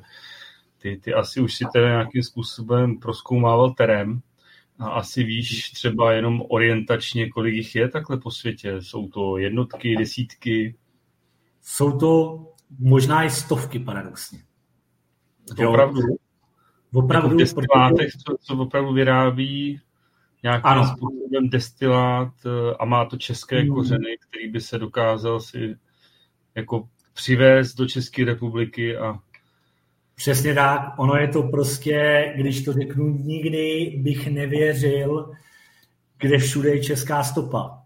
Když někomu řeknu, že český dolar má 502 let a byl, vznikl v Jáchymovské jeskyni a že když jsem byl u Josefa Baláže v Bohemian National Hall v New Yorku a řekl jsem mu celou historii amerického dolaru, tak říkal, pane Grubička, jestli to, jestli to zrealizujete ten projekt, tak vám říkám, že celá Bohemian National Hall je pro vás. Všichni bankéři z New York tady budou sedět a budou vás poslouchat, protože to je úžasný příběh. Nikdo by nevěřil, že český lidi, eh, jaký český národ měli vliv na dolary. Když dneska řeknu, že šampaň California Corbel má české předky, že to vyrobili Čechoslováci a že je to jediný šampaň, který se dodává do Bílého domu, nebudete mi věřit. Tak to prostě je. Je to obrovský trh, obrovský nadšení těch Čechoslováků, kteří jsou fantastický. A kdybyste věděli, jak jsou aktivní Čechoslováci na Balkáně, tak je to úžasný. Jsou tam úžasní vinaři, jsou tam úžasní paliči a ty Češi opravdu jsou po celém světě a je to úžasná komunita. A my opravdu za ty stovky let, kdy jsme se kolovali po tom celém světě, a já jsem měl možnost být na mnoha přednáškách s panem Hinkem Kmoníčkem a bavit se s ním osobně a být u něho doma v, ve Washingtonu a tak dále. A on vám řekne, pan Kmoníček vám řekne, hele, já jsem šel do amerického senátu lobovat za nějaký český zájem a ten senátor vám řekne, pane, vaše excelence, mě to nemusíte vykládat, moje babička se narodila v Ostravě, my pocházíme z Ostravy, on to ani nevěděl. A kdybyste věděli, že všechno v té Americe má český kořeny, to je úžasný. A to jsou ty lidi, kteří opravdu jako reálně to vyrábějí, kteří tam jsou a na tom Balkáně jsme silní, v Austrálii jsme silní, všude po světě jsme opravdu velice silní, akorát o tom nevíme. No, já musím přiznat, že o tom teda taky nevím. Každopádně, eh, ty, Martine, máš za sebou jeden ročník a ani ne po roce vlastně ti tady vyrostla konkurence. Je tady i druhá soutěž, co se týče destilátů. Ty jsi to očekával teda, jo? Nebo, Hele, to muselo přijít. Ne, ne, ne, to muselo přijít. Já jsem neočekával, že přijde tak brzy. Neočekával jsem to z téhle strany. Ale to, že to přijde, tak to přijde vždycky. Prostě ta konkurence bude a, a bránit se jí, bránit se jí je nesmysl. Můžete být pouze kvalitnější a musíte to vzít s nadhledem. Příjemný to není, to ví každý, kdo podniká, konkurence nikdy není příjemná, to jsou prostě jako, to jsou keci a lži, ale očekával jsem to a prostě to tak je. No, tak, tak to tak je. Mně právě přijde jako dvě soutěže na malý český rybníček, že to je poměrně dost, i pro ty výrobce. Tak eh, jak to vnímáš ty? Hele, je to, jak to říct, je to teďka z mojí strany tahle otázka je velmi tenký let. Jo. Já prostě se kluků nechci dotknout. My jsme nějakým způsobem si řekli, tak jak to prostě bude, že prostě nějakou, nějaký smír se tam jakoby uzavřel. Já si myslím, že kluci z Lihovárku jdou nějakým směrem, já jdu taky nějakým směrem a jediný, jak říká vždycky Martin Žufánek, ukáže trh. Jo? Ukáže trh, jestli, při, jestli jsme schopni fungovat oba dva, nebo jedna, nebo žádná. Ukáže trh a, a beru to dneska s nadhledem. A teďka, když to řeknu, soustředím se na ten druhý ročník. A jestli nám to vyjde podle Jestli nám to vyjde podle, vyjde podle představ, tak se asi ani třetího, ani čtvrtého, ani pátého neobávám. Fajn.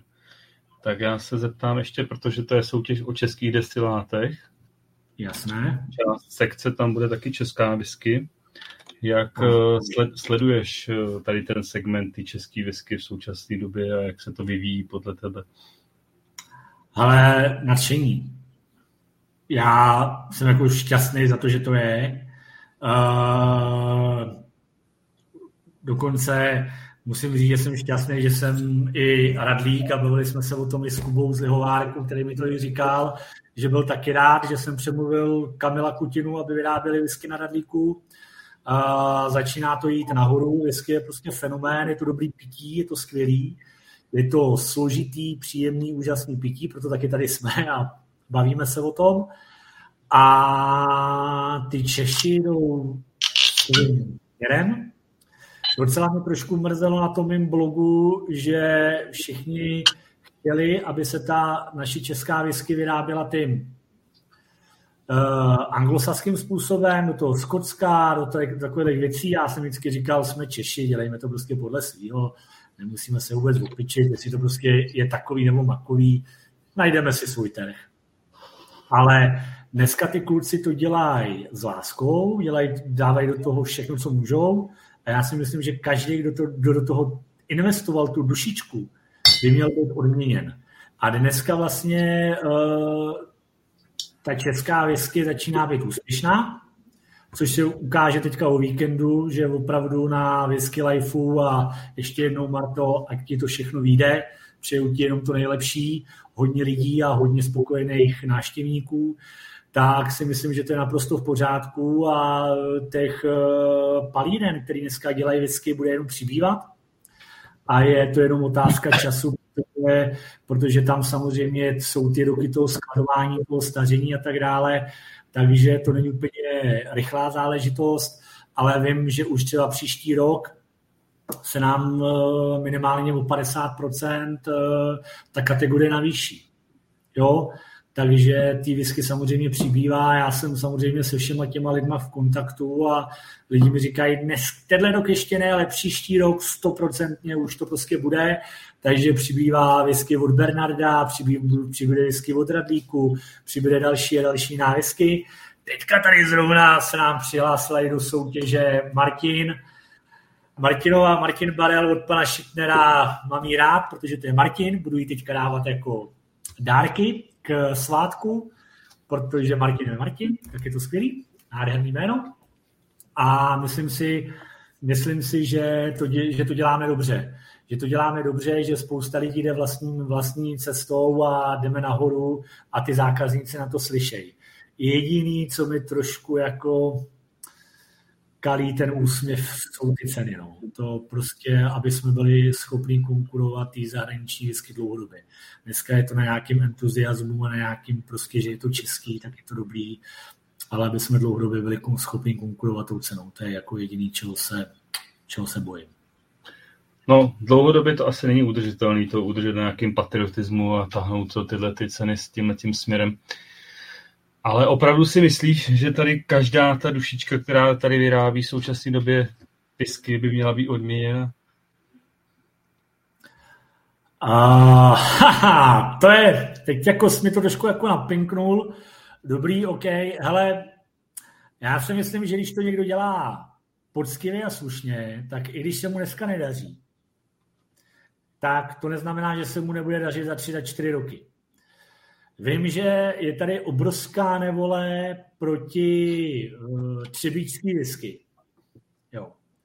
Ale možná se teďka všichni budou divit, prostě na konkurenční soutěži v New vyhrála cenu. Jako. Jo.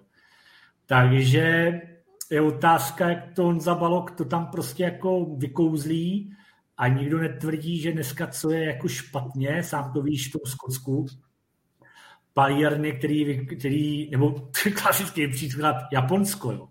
Teď to bylo, to, to bylo dobrý načištění kanalizačních trubek tady whisky. Jo. A dneska jsou schopni vyrábět špičkovou whisky a já zase říkám, hele, OK, eh, dneska se vám nedaří, to neznamená, že se vám nebude zdařit za tři, za čtyři roky. Jo. A jediný, co bych chtěl, aby to všichni dělali, ne teďka, jako jasně, vždycky je to biznes tak to je, prostě to je biznis. Ale aby tam byla i ta duše. A když je tam ta duše, tak já bych se přimlouval za to, aby ty lidi se z těch chyb poučili. To, že někdo prostě udělal chybu, to se může stát. Kdo z nás chyby v životě nedělá. Ale jo, dobrý, všechno se nepovedlo. To tak prostě je, že jo. To prostě si nemusíme nalhávat. Jo. Třibíčská věc to ví taky, jako, že si to prostě všechno nepovedlo. ale snaží se na tom pracovat. Jo. Tak jestli udělali, na, myslím si, že to byl na třetím místě New Make, tak je to možná první odrazový můstek, aby třeba za deset let lidi říkali, spravili se. A nebo ne, to záleží na nich. Ty jsi mluvil o té soutěži v množném čísle. To znamená, uh, znamená to, že ne, to netáhneš sám, ale máš na to nějaký tým? Hele, je to takhle. Je to one-man show. Je to one-man show jmenuje Martin Krupička, ale samozřejmě to nejde, to nejde táhnout. Jo. To nejde táhnout, ale já naštěstí díky těm 20 letům, že se pohybuju tam, kde se pohybuju, a to je to, co si ty říkal, že si člověk vybuduje nějaký jméno, kde podaná ruka platí víc než podepsaná smlouva, tak já mám dneska zcela zásadní výhodu oproti všem ostatním. Já můžu zvednout telefon a zavolat a na konci toho telefonu najdu kamaráda, přítele, který mi řekne, jak v Pulp Fictionu, Martine, nestarej se o svůj problém, tvůj problém je vyřešený. Jo? Takže takhle já to mám a mám prostě kolem sebe spoustu kamarádů, který ty problémy za mě řešejí, protože Martin. A bez toho bych to dělat nemohl. Jo? Protože kdybych to měl všechno platit, tak už jsem zkrachoval a nedá se to dělat. Už takhle jsme v mínusu, ale díky tomu, že mám takovýhle přátelé, který mi v tom pomáhají a říkají mi, Martine, nemáš problém, tak se to dělá dá, jo. A to je záležitost druhého ročníku, protože já bych to prostě obcházet všechno nemohl. Od cateringu, místa, hudby, všeho možného je na tom prostě hromada práce a vždycky mi někdo řekne prostě Martine, už prostě ten problém nemáš. Takže já jim za to strašně děkuju a, a bez toho to nejde. Martine, tohle už je vlastně několikátý projekt, o kterém mluvíme. Máš mm-hmm. hlavě něco, něco se ti tam rýsuje no, ještě novýho, co by si chtěl realizovat do budoucna? Ale asi není, asi není tajemstvím, že budeme realizovat uh, s Excalibrem uh, ráj pálenek, že to bude, že to bude, že to se to vlastně dává dohromady, tohle to, že to bude na podporu těch eh, českých destilátů, asi není žádným tajemstvím už dneska, že budeme dělat ty veřejné košty, jak v těch hatích, tak v té Praze, tak to je.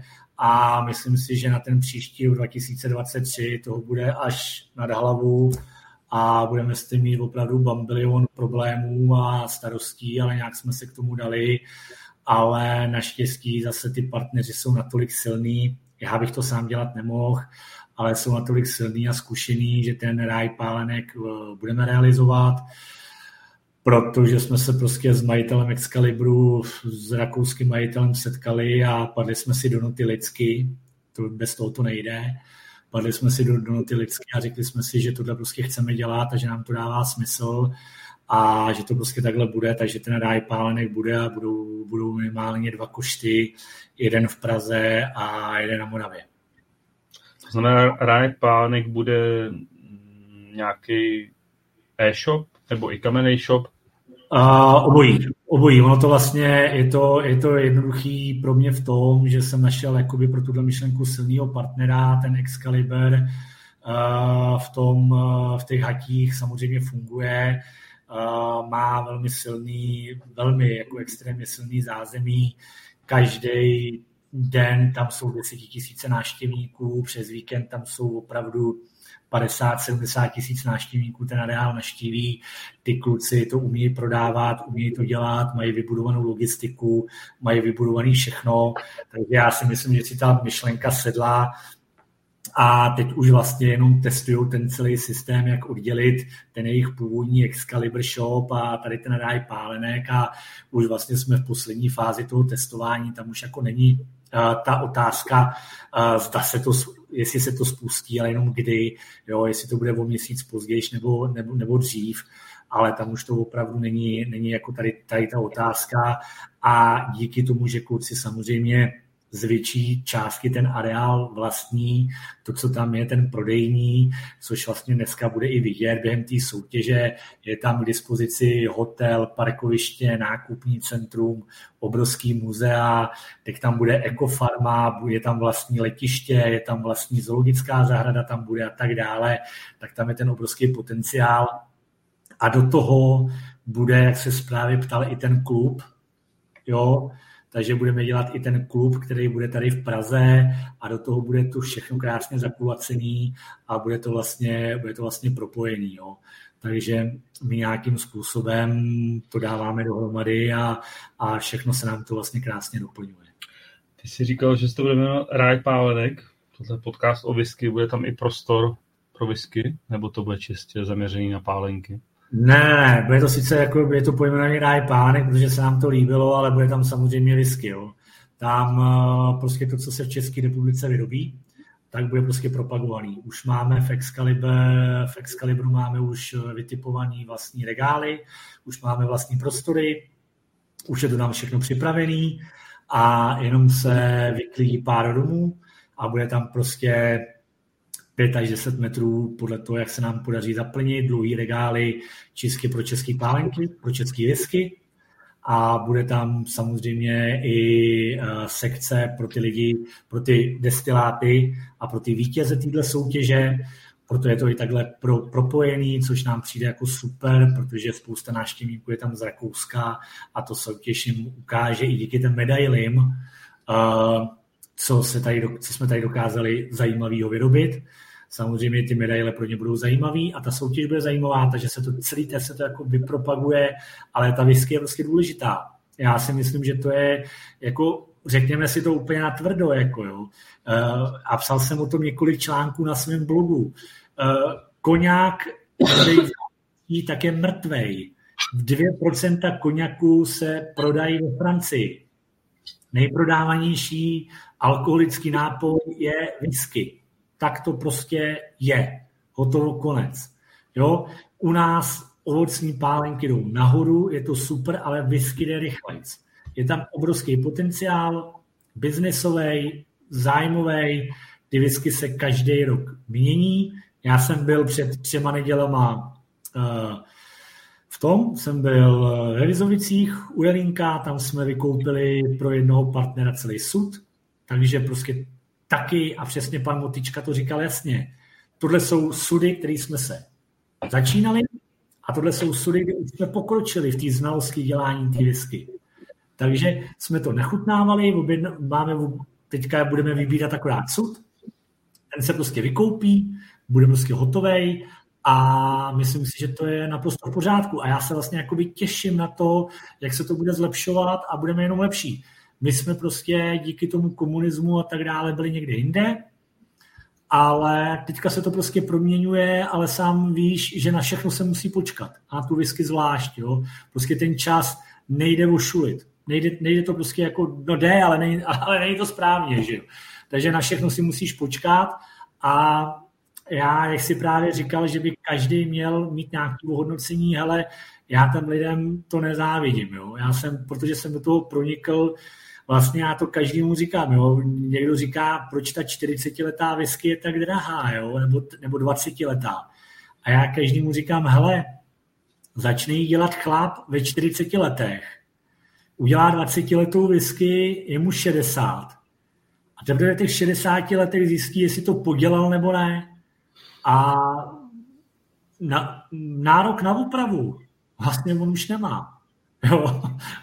Tam už není jako co opravovat jo, než to zase jako uděláš jinak.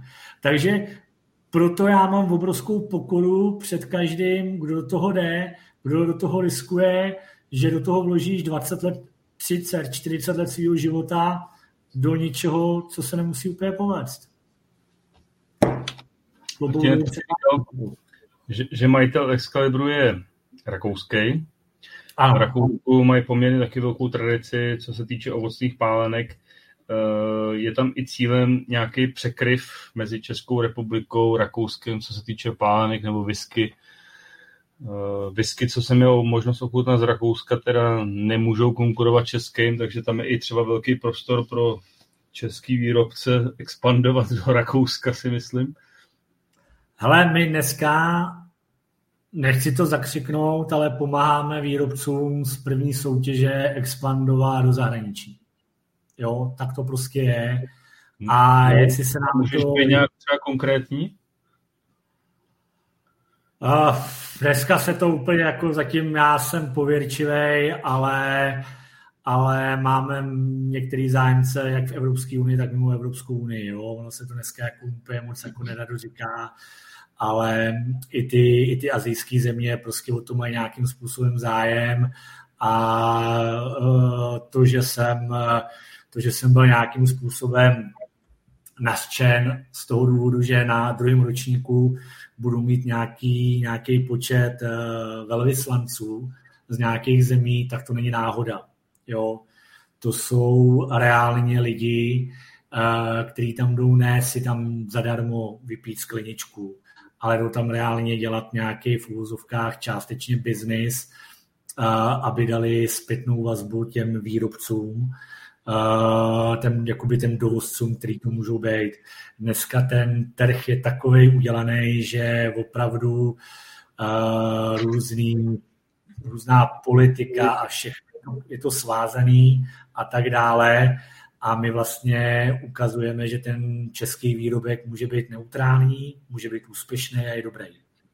Jo, takže mnohé vzorky už skončily v zahraničí a zpětná vazba je na to pozitivní, ale je to prostě na delší dobu a ty lidi, kteří o to měli zájem, tak samozřejmě přijdou na ten druhý ročník. Jsou tam pozvaný a nejsou tam pozvaný jen tak pro legraci, ale jsou tam pozvaný právě proto, že tam je reálně předdomluvený nějaký zájem a samozřejmě to Rakousko je pro nás důležitý trh. Jo? Ta V4 je důležitá, je zajímavá a i ten rakouský majitel je pro nás samozřejmě velice zajímavý v tom, že v rámci toho bývalého Rakouska-Uherska my se můžeme bez problémů pohybovat. Musím říct, že teda na můj vkus eh, za poslední roky máš spoustu nápadů. Eh, kromě teda dalšího tohohle spolupráce s Excalibrem, vidíš tam ještě něco, nebo už jsi vyčerpaný? Já jsem vyčerpaný, já akorát zase musím, musím to říct úplně reálně. Eh, já se setkávám každý měsíc s lidma, kteří mají velký, velký penzu nápadů. Já jich mám, já je můžu tisknout na tapety, ty nápady. Ale něco druhého je to realizovat. Jo? A sám moc dobře víš, že mít nápad a realizovat ten nápad je obrovský rozdíl. A já si myslím, že už eh, nechci moc dělat dalších věcí, který bych dělal na půl, na půl plynu. Jo, teďka toho je až nad hlavu, až moc nad hlavu a pojďme se postavit za to, aby jsme to udělali poctivě, pořádně a pak pojďme si vymýšlet nějaký další projekty. Jo. Těch projektů je tady bambilion a zůstávají na papíře. Jo? A já už nechci plejtvat čas s něčím, co zůstane na papíře. Hmm. Tomu rozumím. Já bych ještě na, na závěr skočil, uh, protože do Skotska, který dalo whisky světu, uh, kterou tu část nebo palírnu si říkal, že máš rád Lafroik. Co máš rád ve Skotsku za palírny? Co rád piješ? Co si rád otevřeš? Ale já, já úplně takhle jako, jako nemám. Já prostě Lafroig, to je moje, to je moje jakoby uh, citovka, to je prostě jasný. To byla moje pořád, první pořádná whisky, kterou jsem ochutnal kdysi v Malajzii a od té doby ji mám rád. Ale jestli, jestli mám nějakou vyhraněnou, já se přiznám, že nemám. No, ten Life je citovka a o ty ostatní, to tady vidíš, že jsem si tady dal Glenlivet, tady mám něco od Aranu, tady mám něco od eh, Redbreastu, tady mám, eh, tady mám další whisky, mám jich tady 8, tam jsem to viděl jakoby na tom, ale že bych, eh, že bych měl, nemám, jo, Uh, říkám, to, říkám to upřímně, když si chci dát opravdu dobrou whisky a sám o sobě si pochutnat na dlouhý večer, tak je to Lafroig. Prostě to je, to je prostě pro mě alfa omega. Byl jsi se podívat ve Skotsku? Palírně? Uh, byl jsem se podívat, byl jsem se podívat v tom Lafroigu, byl jsem se podívat v Faranu, ale dál jsme nebyli, protože nám to zamezil covid. Měl jsem domluvenou zhruba měsíc a půl náštěvu, kdy mě tam kolega chtěl pozvat, takže jsme prostě měli, covid nám to bohužel jako zamezil, ale máme to naplánováno na rok 2024. Jo? Uh, spíš to, co jsem viděl i tvoje předchozí tady ty podcasty, já to taky říkám zcela otevřeně, já prostě nemám šanci to prostě obět, všechno, tam, kde jsem prostě zvaný, nebo tam, kde to je. Uh, měl jsem projet to docela Ameriku a hodně jsem jezdil po těch koněkách, hodně jsem jezdil po vínech, takže tu Itálii a tu Francii a tohle z toho, ten, ty ostrovy projetý nemám. Říkám to prostě tak, jak to je. Uh, nemám, mám spíš ty, mám spíš jakoby, že jsme byli v Londýně a mám spíš, že jsme byli v, v Dublinu a tak, tak tam prostě jako něco nachutnáš, nachutnáš to docela dost, jsi pozvaný na nej, nejrůznější akce, ale že bych objížděl ty palírny, a říkám to prostě zcela otevřeně, není na to čas když jsem na to měl čas, tak mi, a měl jsem to v plánu, tak mi do toho vlítnul covid ale beru to jako svoje velký mínus, protože když jsem viděl tvoje fotky, eh, včetně rodiny, jak to tam prostě šéfuješ, jak tam pracuješ a jak jezdíte po tom pobřeží, tak je mi to strašně blízký a jenom v tom dobrým jsem ti to upřímně záviděl a říkal jsem, Martin, nemusíš. Ne, ne, nevím teda, asi jsem tam nešéfoval vůbec nic, ale... No minimálně jsem se dozvěděl, jak se dělá dětská whisky. Bylo to skvělé, ne? Hele, já ti to, hele, já ti to závidím, jako já ti říkám úplně, úplně upřímně, chtěl jsem to říct na začátku, ale mm, děkuji, gratuluju ti k úžasné ženě, která je vidět, že na všech fotkách se usmívá, že je ti parťákem tady ty v úvozovkách nesmysly toleruje a že, že funguje jako partnerka, jako žena. Jo. Takže já ti tady v tom šíleném světě gratuluju a jenom ti přeju, aby ti to vydrželo jak s velkou holkou, tak s oběma malýma holkama. Bylo to skvělé. Děkuji samozřejmě moc. Já mám naštěstí prostě zase oporu v tom, že oba milujeme Skotsko, takže on, o to je to mnohem jednodušší potom. Hele, sledoval jsem to, sledoval jsem ty tvoje obrázky, sledoval jsem, jak tam přerazuješ to obilí a všechny tady ty věci, jak to tam makáš té růžové veskě, jo. jak se říká, žlutá, žlutá veska taky cesta, tak jsem si říkal, to je, to je přesně ono, jo ale, ale vlastně jsem ti to strašně, strašně moc přál, protože jsem viděl šťastného člověka.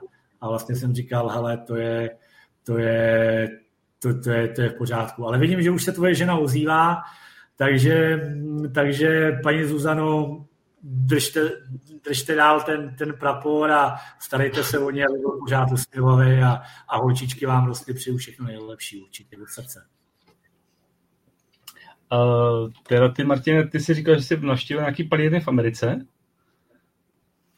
Tak, bylo to vlastně, jakoby, my jsme tam, my jsme tam naštívili hlavně jakoby uh, Texas.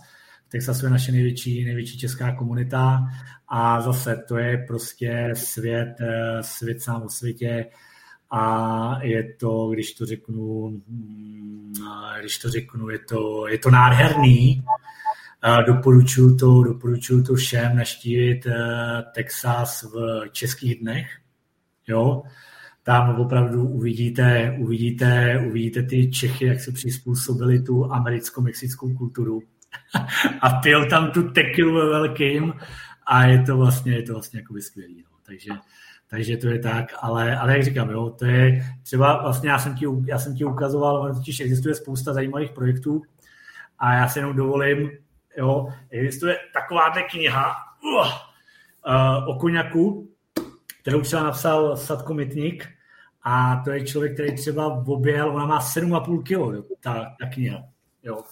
Já když ji vyndám, tak ten člověk odjel třeba, objel všechny koněkové domy v celým, uh, tak to ještě dám, v celý, uh, úplně do posledního koněkového domu. Všechny ty koněky ochutnal, ovšem prostě něco napsal všechny ty výrobce toho koněku zná A, a samozřejmě, že když se bavíš těma koněkářema, tak si zjistíš, tak zjistíš že jsi úplná, úplná jako nula, protože ty to mají prostě na, na, na.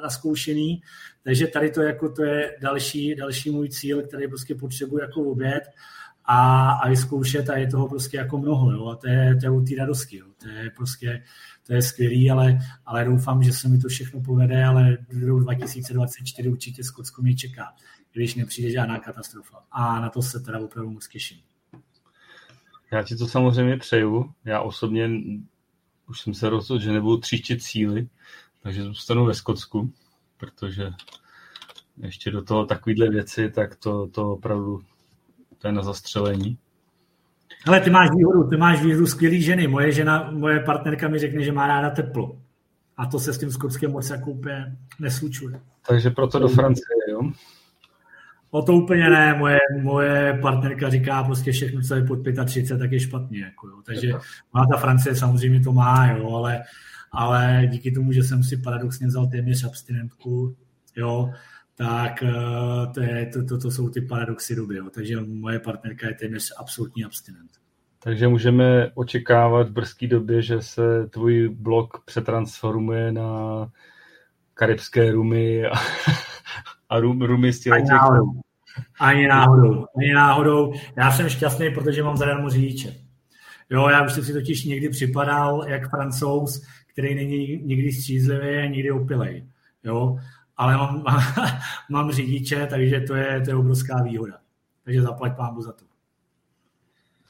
Martine, co byl tvůj nejsilnější zážitek spojený, tady to nechci, protože ty nejedeš jenom whisky, ale s exkluzivním alkoholem? Hele, já to neumím, já, já to jako úplně neumím říct, jo.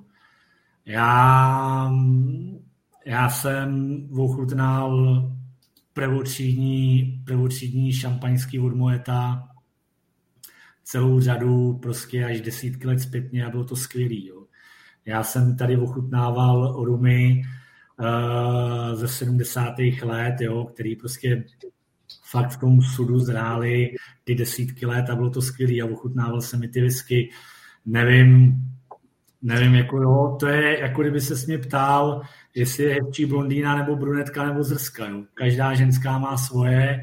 A... Ne, ne, tohle ne, to, to neblbně, to bylo strašně jednoduchý. Tam, tam první, to, to, co tě napadlo, to si měl říct, jako ne, žádnou diplomatickou. První co, mě, co, první, co mě napadlo, můj nejsilnější zážitek, když to řeknu úplně, co mě první napadlo, bylo na balkoně uh, z, v Malajzi se Skotem, kterýmu jsem dával napít podřadního rumu Eh, který tam byl, už nevím ani, co to, co to tam jako bylo a on mi řekl, jako to si se úplně potento, tady máš, vytáhnul láhev uh, Lafroigu, řekl mi, tady máš a napij se konečně pořádného alkoholu, jo.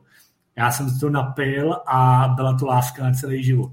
Takže když bych to řekl úplně takhle, tak to je prostě, když se někdy říká, že ty uh, výrobci chtějí uh, chtějí dostat do těch eh, lidí závislost na něčem a důležitý je ten první věm, čím mladší, tím lepší, tak u mě to bylo tenhle přesně v okamžik. Takže já za lásku k téhle značce uh, vyděčím poloopilýmu Skotovi na Lankavi na, v Malajzii, který tam byl a který mi vnutil tuhle whisky. A od té doby to byla láska. Takže když to řeknu, tohle byl můj největší, jako nejsilnější zážitek, který si budu pamatovat celý život. Kdyby si teď mohl šáhnout do toho svého portfolia mm. a kterou tu lahev by si nejradši otevřel a vypil? Hele, byly by to ty Yamazaki. A to jenom z toho důvodu, abych, si, abych se ujistil, jestli to za to fakt stojí. Jo, je to, je to takový, že všichni o tom mluví, ale nikdo to nepije.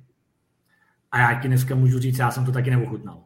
Jo, prostě ochutnal jsem 12, ochutnal jsem 18, mám tam ještě jiný láhve, který jsem prostě neochutnal a rád bych je ochutnal znova.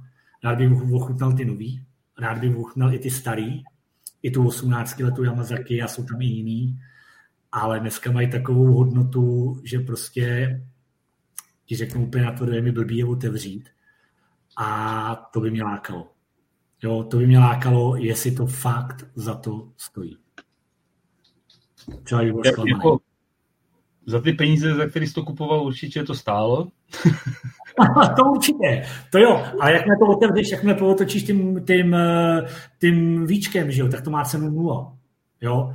A teď vlastně si říkáš, že otevřeš live třeba za 50, za 60 tisíc a teď se jako napiješ a řekneš si, ty vado, ale jako dobrý to je, ale jestli je to za tyhle prachy, jako. A teď já si jako, teď já si nejsem úplně jist, že to jako je pravda, jako. Ale strašně, já mám, strašně já mám takovou zkušenost, že pokud tu whisky piješ a víš, co piješ, tak je člověk vlastně jako ovlivněný tím, tou sílou toho okamžiku i tím sílem toho, toho alkoholu, co, co vlastně vnímá, že pije. Že tyhle ty věci by se měly pít na, naslepo. Tam se to, tam se to láme. Jako. To máš naprosto pravdu. To máš naprosto pravdu, že by bylo ideální, kdyby mi to někdo podal, aniž by věděl, co piju. Jo, bohužel si nemyslím, že mi to úplně někdo podá. Jo, ale to máš naprosto pravdu. Je to skvělá, je to skvělá myšlenka, ta, na tom vlastně ta soutěž funguje, proto i některý samozřejmě rádoby vítězové nevítězej a outsideri najednou jsou dobře hodnocený, což je prostě jako skvělý. Ale to, co říkáš, je naprostá pravda, že seš ovlivněný už jenom tím, co piješ. A strašně rád by bylo, strašně rád bych třeba opravdu to, co říkáš, je to skvělá myšlenka, kdyby mi to někdo dal ochutnat, já bych to prostě jako vyhodnotil a pak by mi řekl, co jsem to vlastně pil. Jo, hmm. ale obávám se, že, že, že to se asi nestane. No. Já se obávám, že tyhle ty věci se nám nestanou nikomu. jo, takže proto to, proto to říkám a říkám to prostě jako úplně upřímně, zase jako všem úplně natvrdo, že máme láhve, u které bychom třeba mohli být strašně zklamaný. Mohli úplně bez problémů. Ale já nevím, jestli to tak je nebo není. Je to tak, navíc whisky se lahvy mění, takže tak, jak to namíchali před x lety, tak to může se změnit. Každopádně máš představu, kde vidíš své stránky třeba za 10 let? Nemám. Nevím, kde budou za měsíc, nevím, kde budou za dva. Jo?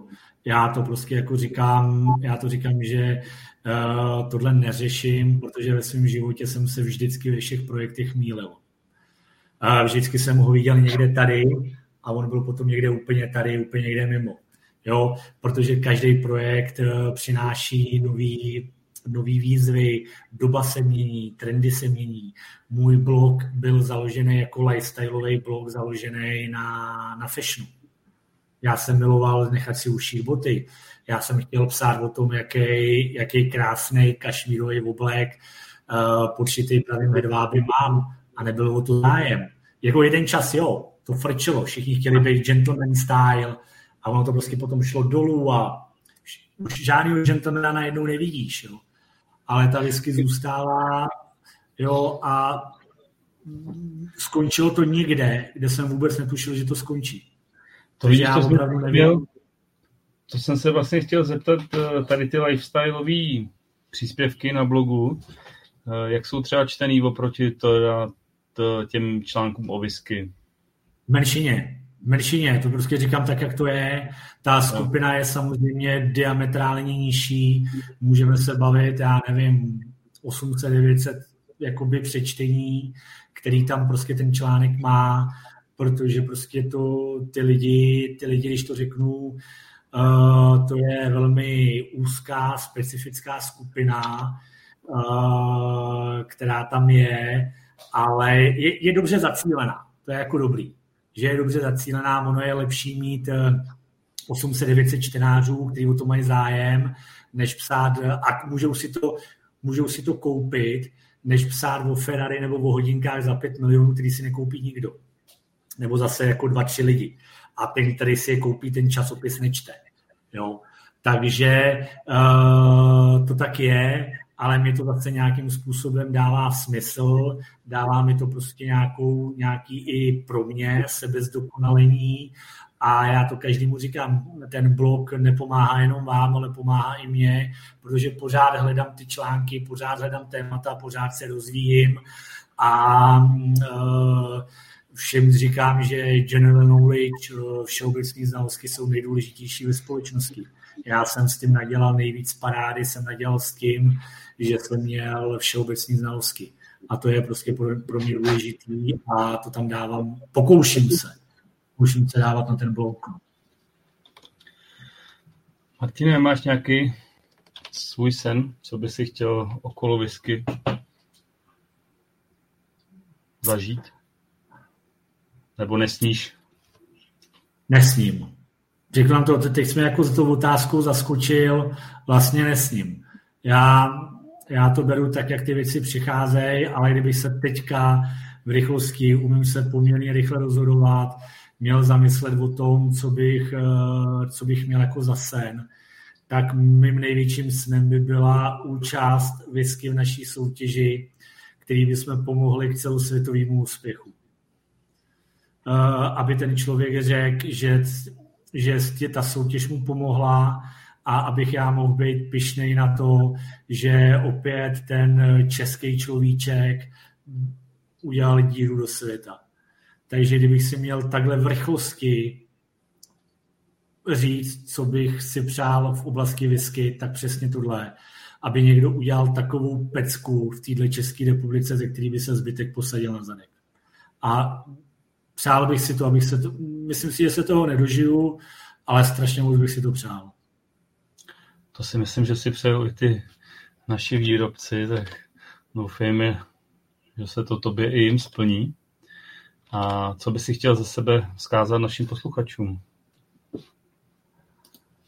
Uh, když bych to řekl, možná úplně mimo téma tady to, tady ty whisky essence. Uh, ale on to částečně už říkal Václav Rout, jo. Dělejte to, co vás baví, dělejte to, co, to, z čeho máte ze života radost, protože život je strašně krátký na to, abyste dělali, co nemá smysl, co vás nebaví, co vám něco nepřináší. Včerejšek nikdy nezmíníte, budoucnost je nejistá, žijte teď, dělejte věci naplno. Každou životní maličkost, kterou každý den děláte, zkuste si v ní být co nejlepší, co nejdokonalejší a myslete na to, že na tomhle světě nic, nic nevlastníme a že jediný to, to, co je nejdůležitější, jsou naše děti a naše republika. Za chvíli se blíží Vánoce a já budu rád, když si vzpomeneme i na ty méně šťastnější, protože my se tady bavíme o tom, jestli koupíme whisky za 5, za 10, za 20 nebo za 30 tisíc. A dneska ta doba je špatná a měli bychom si pomáhat jako lidi navzájem. A to by bylo asi pro mě, aby jsme mysleli, že ne každý může být šťastný tak jako my. A pojďme něco udělat pro tady tu republiku, protože nic jiného po nás než děti a Česká republika nezůstane. Možná jsem snílek, blázen, naivka, ale já to tak cítím. Martine, díky moc. No, Máme další skvělý vždycky dobrodružství. Tentokrát jsme se hodně zabředli do investování do, teku, do, do tekutého zlata. Dozvěděli jsme se nejen o investování, ale taky o Martinovi Krupičkovi a jeho životě z whisky. Já ti, Martine, samozřejmě moc děkuji, že jsi přišel popovídat eh, o svém životě z whisky. Já ti děkuji za pozvání, bylo to úžasný a jsem rád, že jsem mohl být eh, tvým hostem a ve 30. díle a děkuji moc.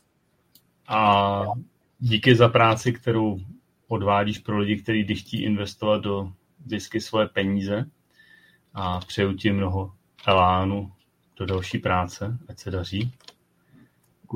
A naše hosty už asi bude zajímat taky, kdo bude příštím hostem. Příští podcast budeme mít hosty zase opět rovnou dva.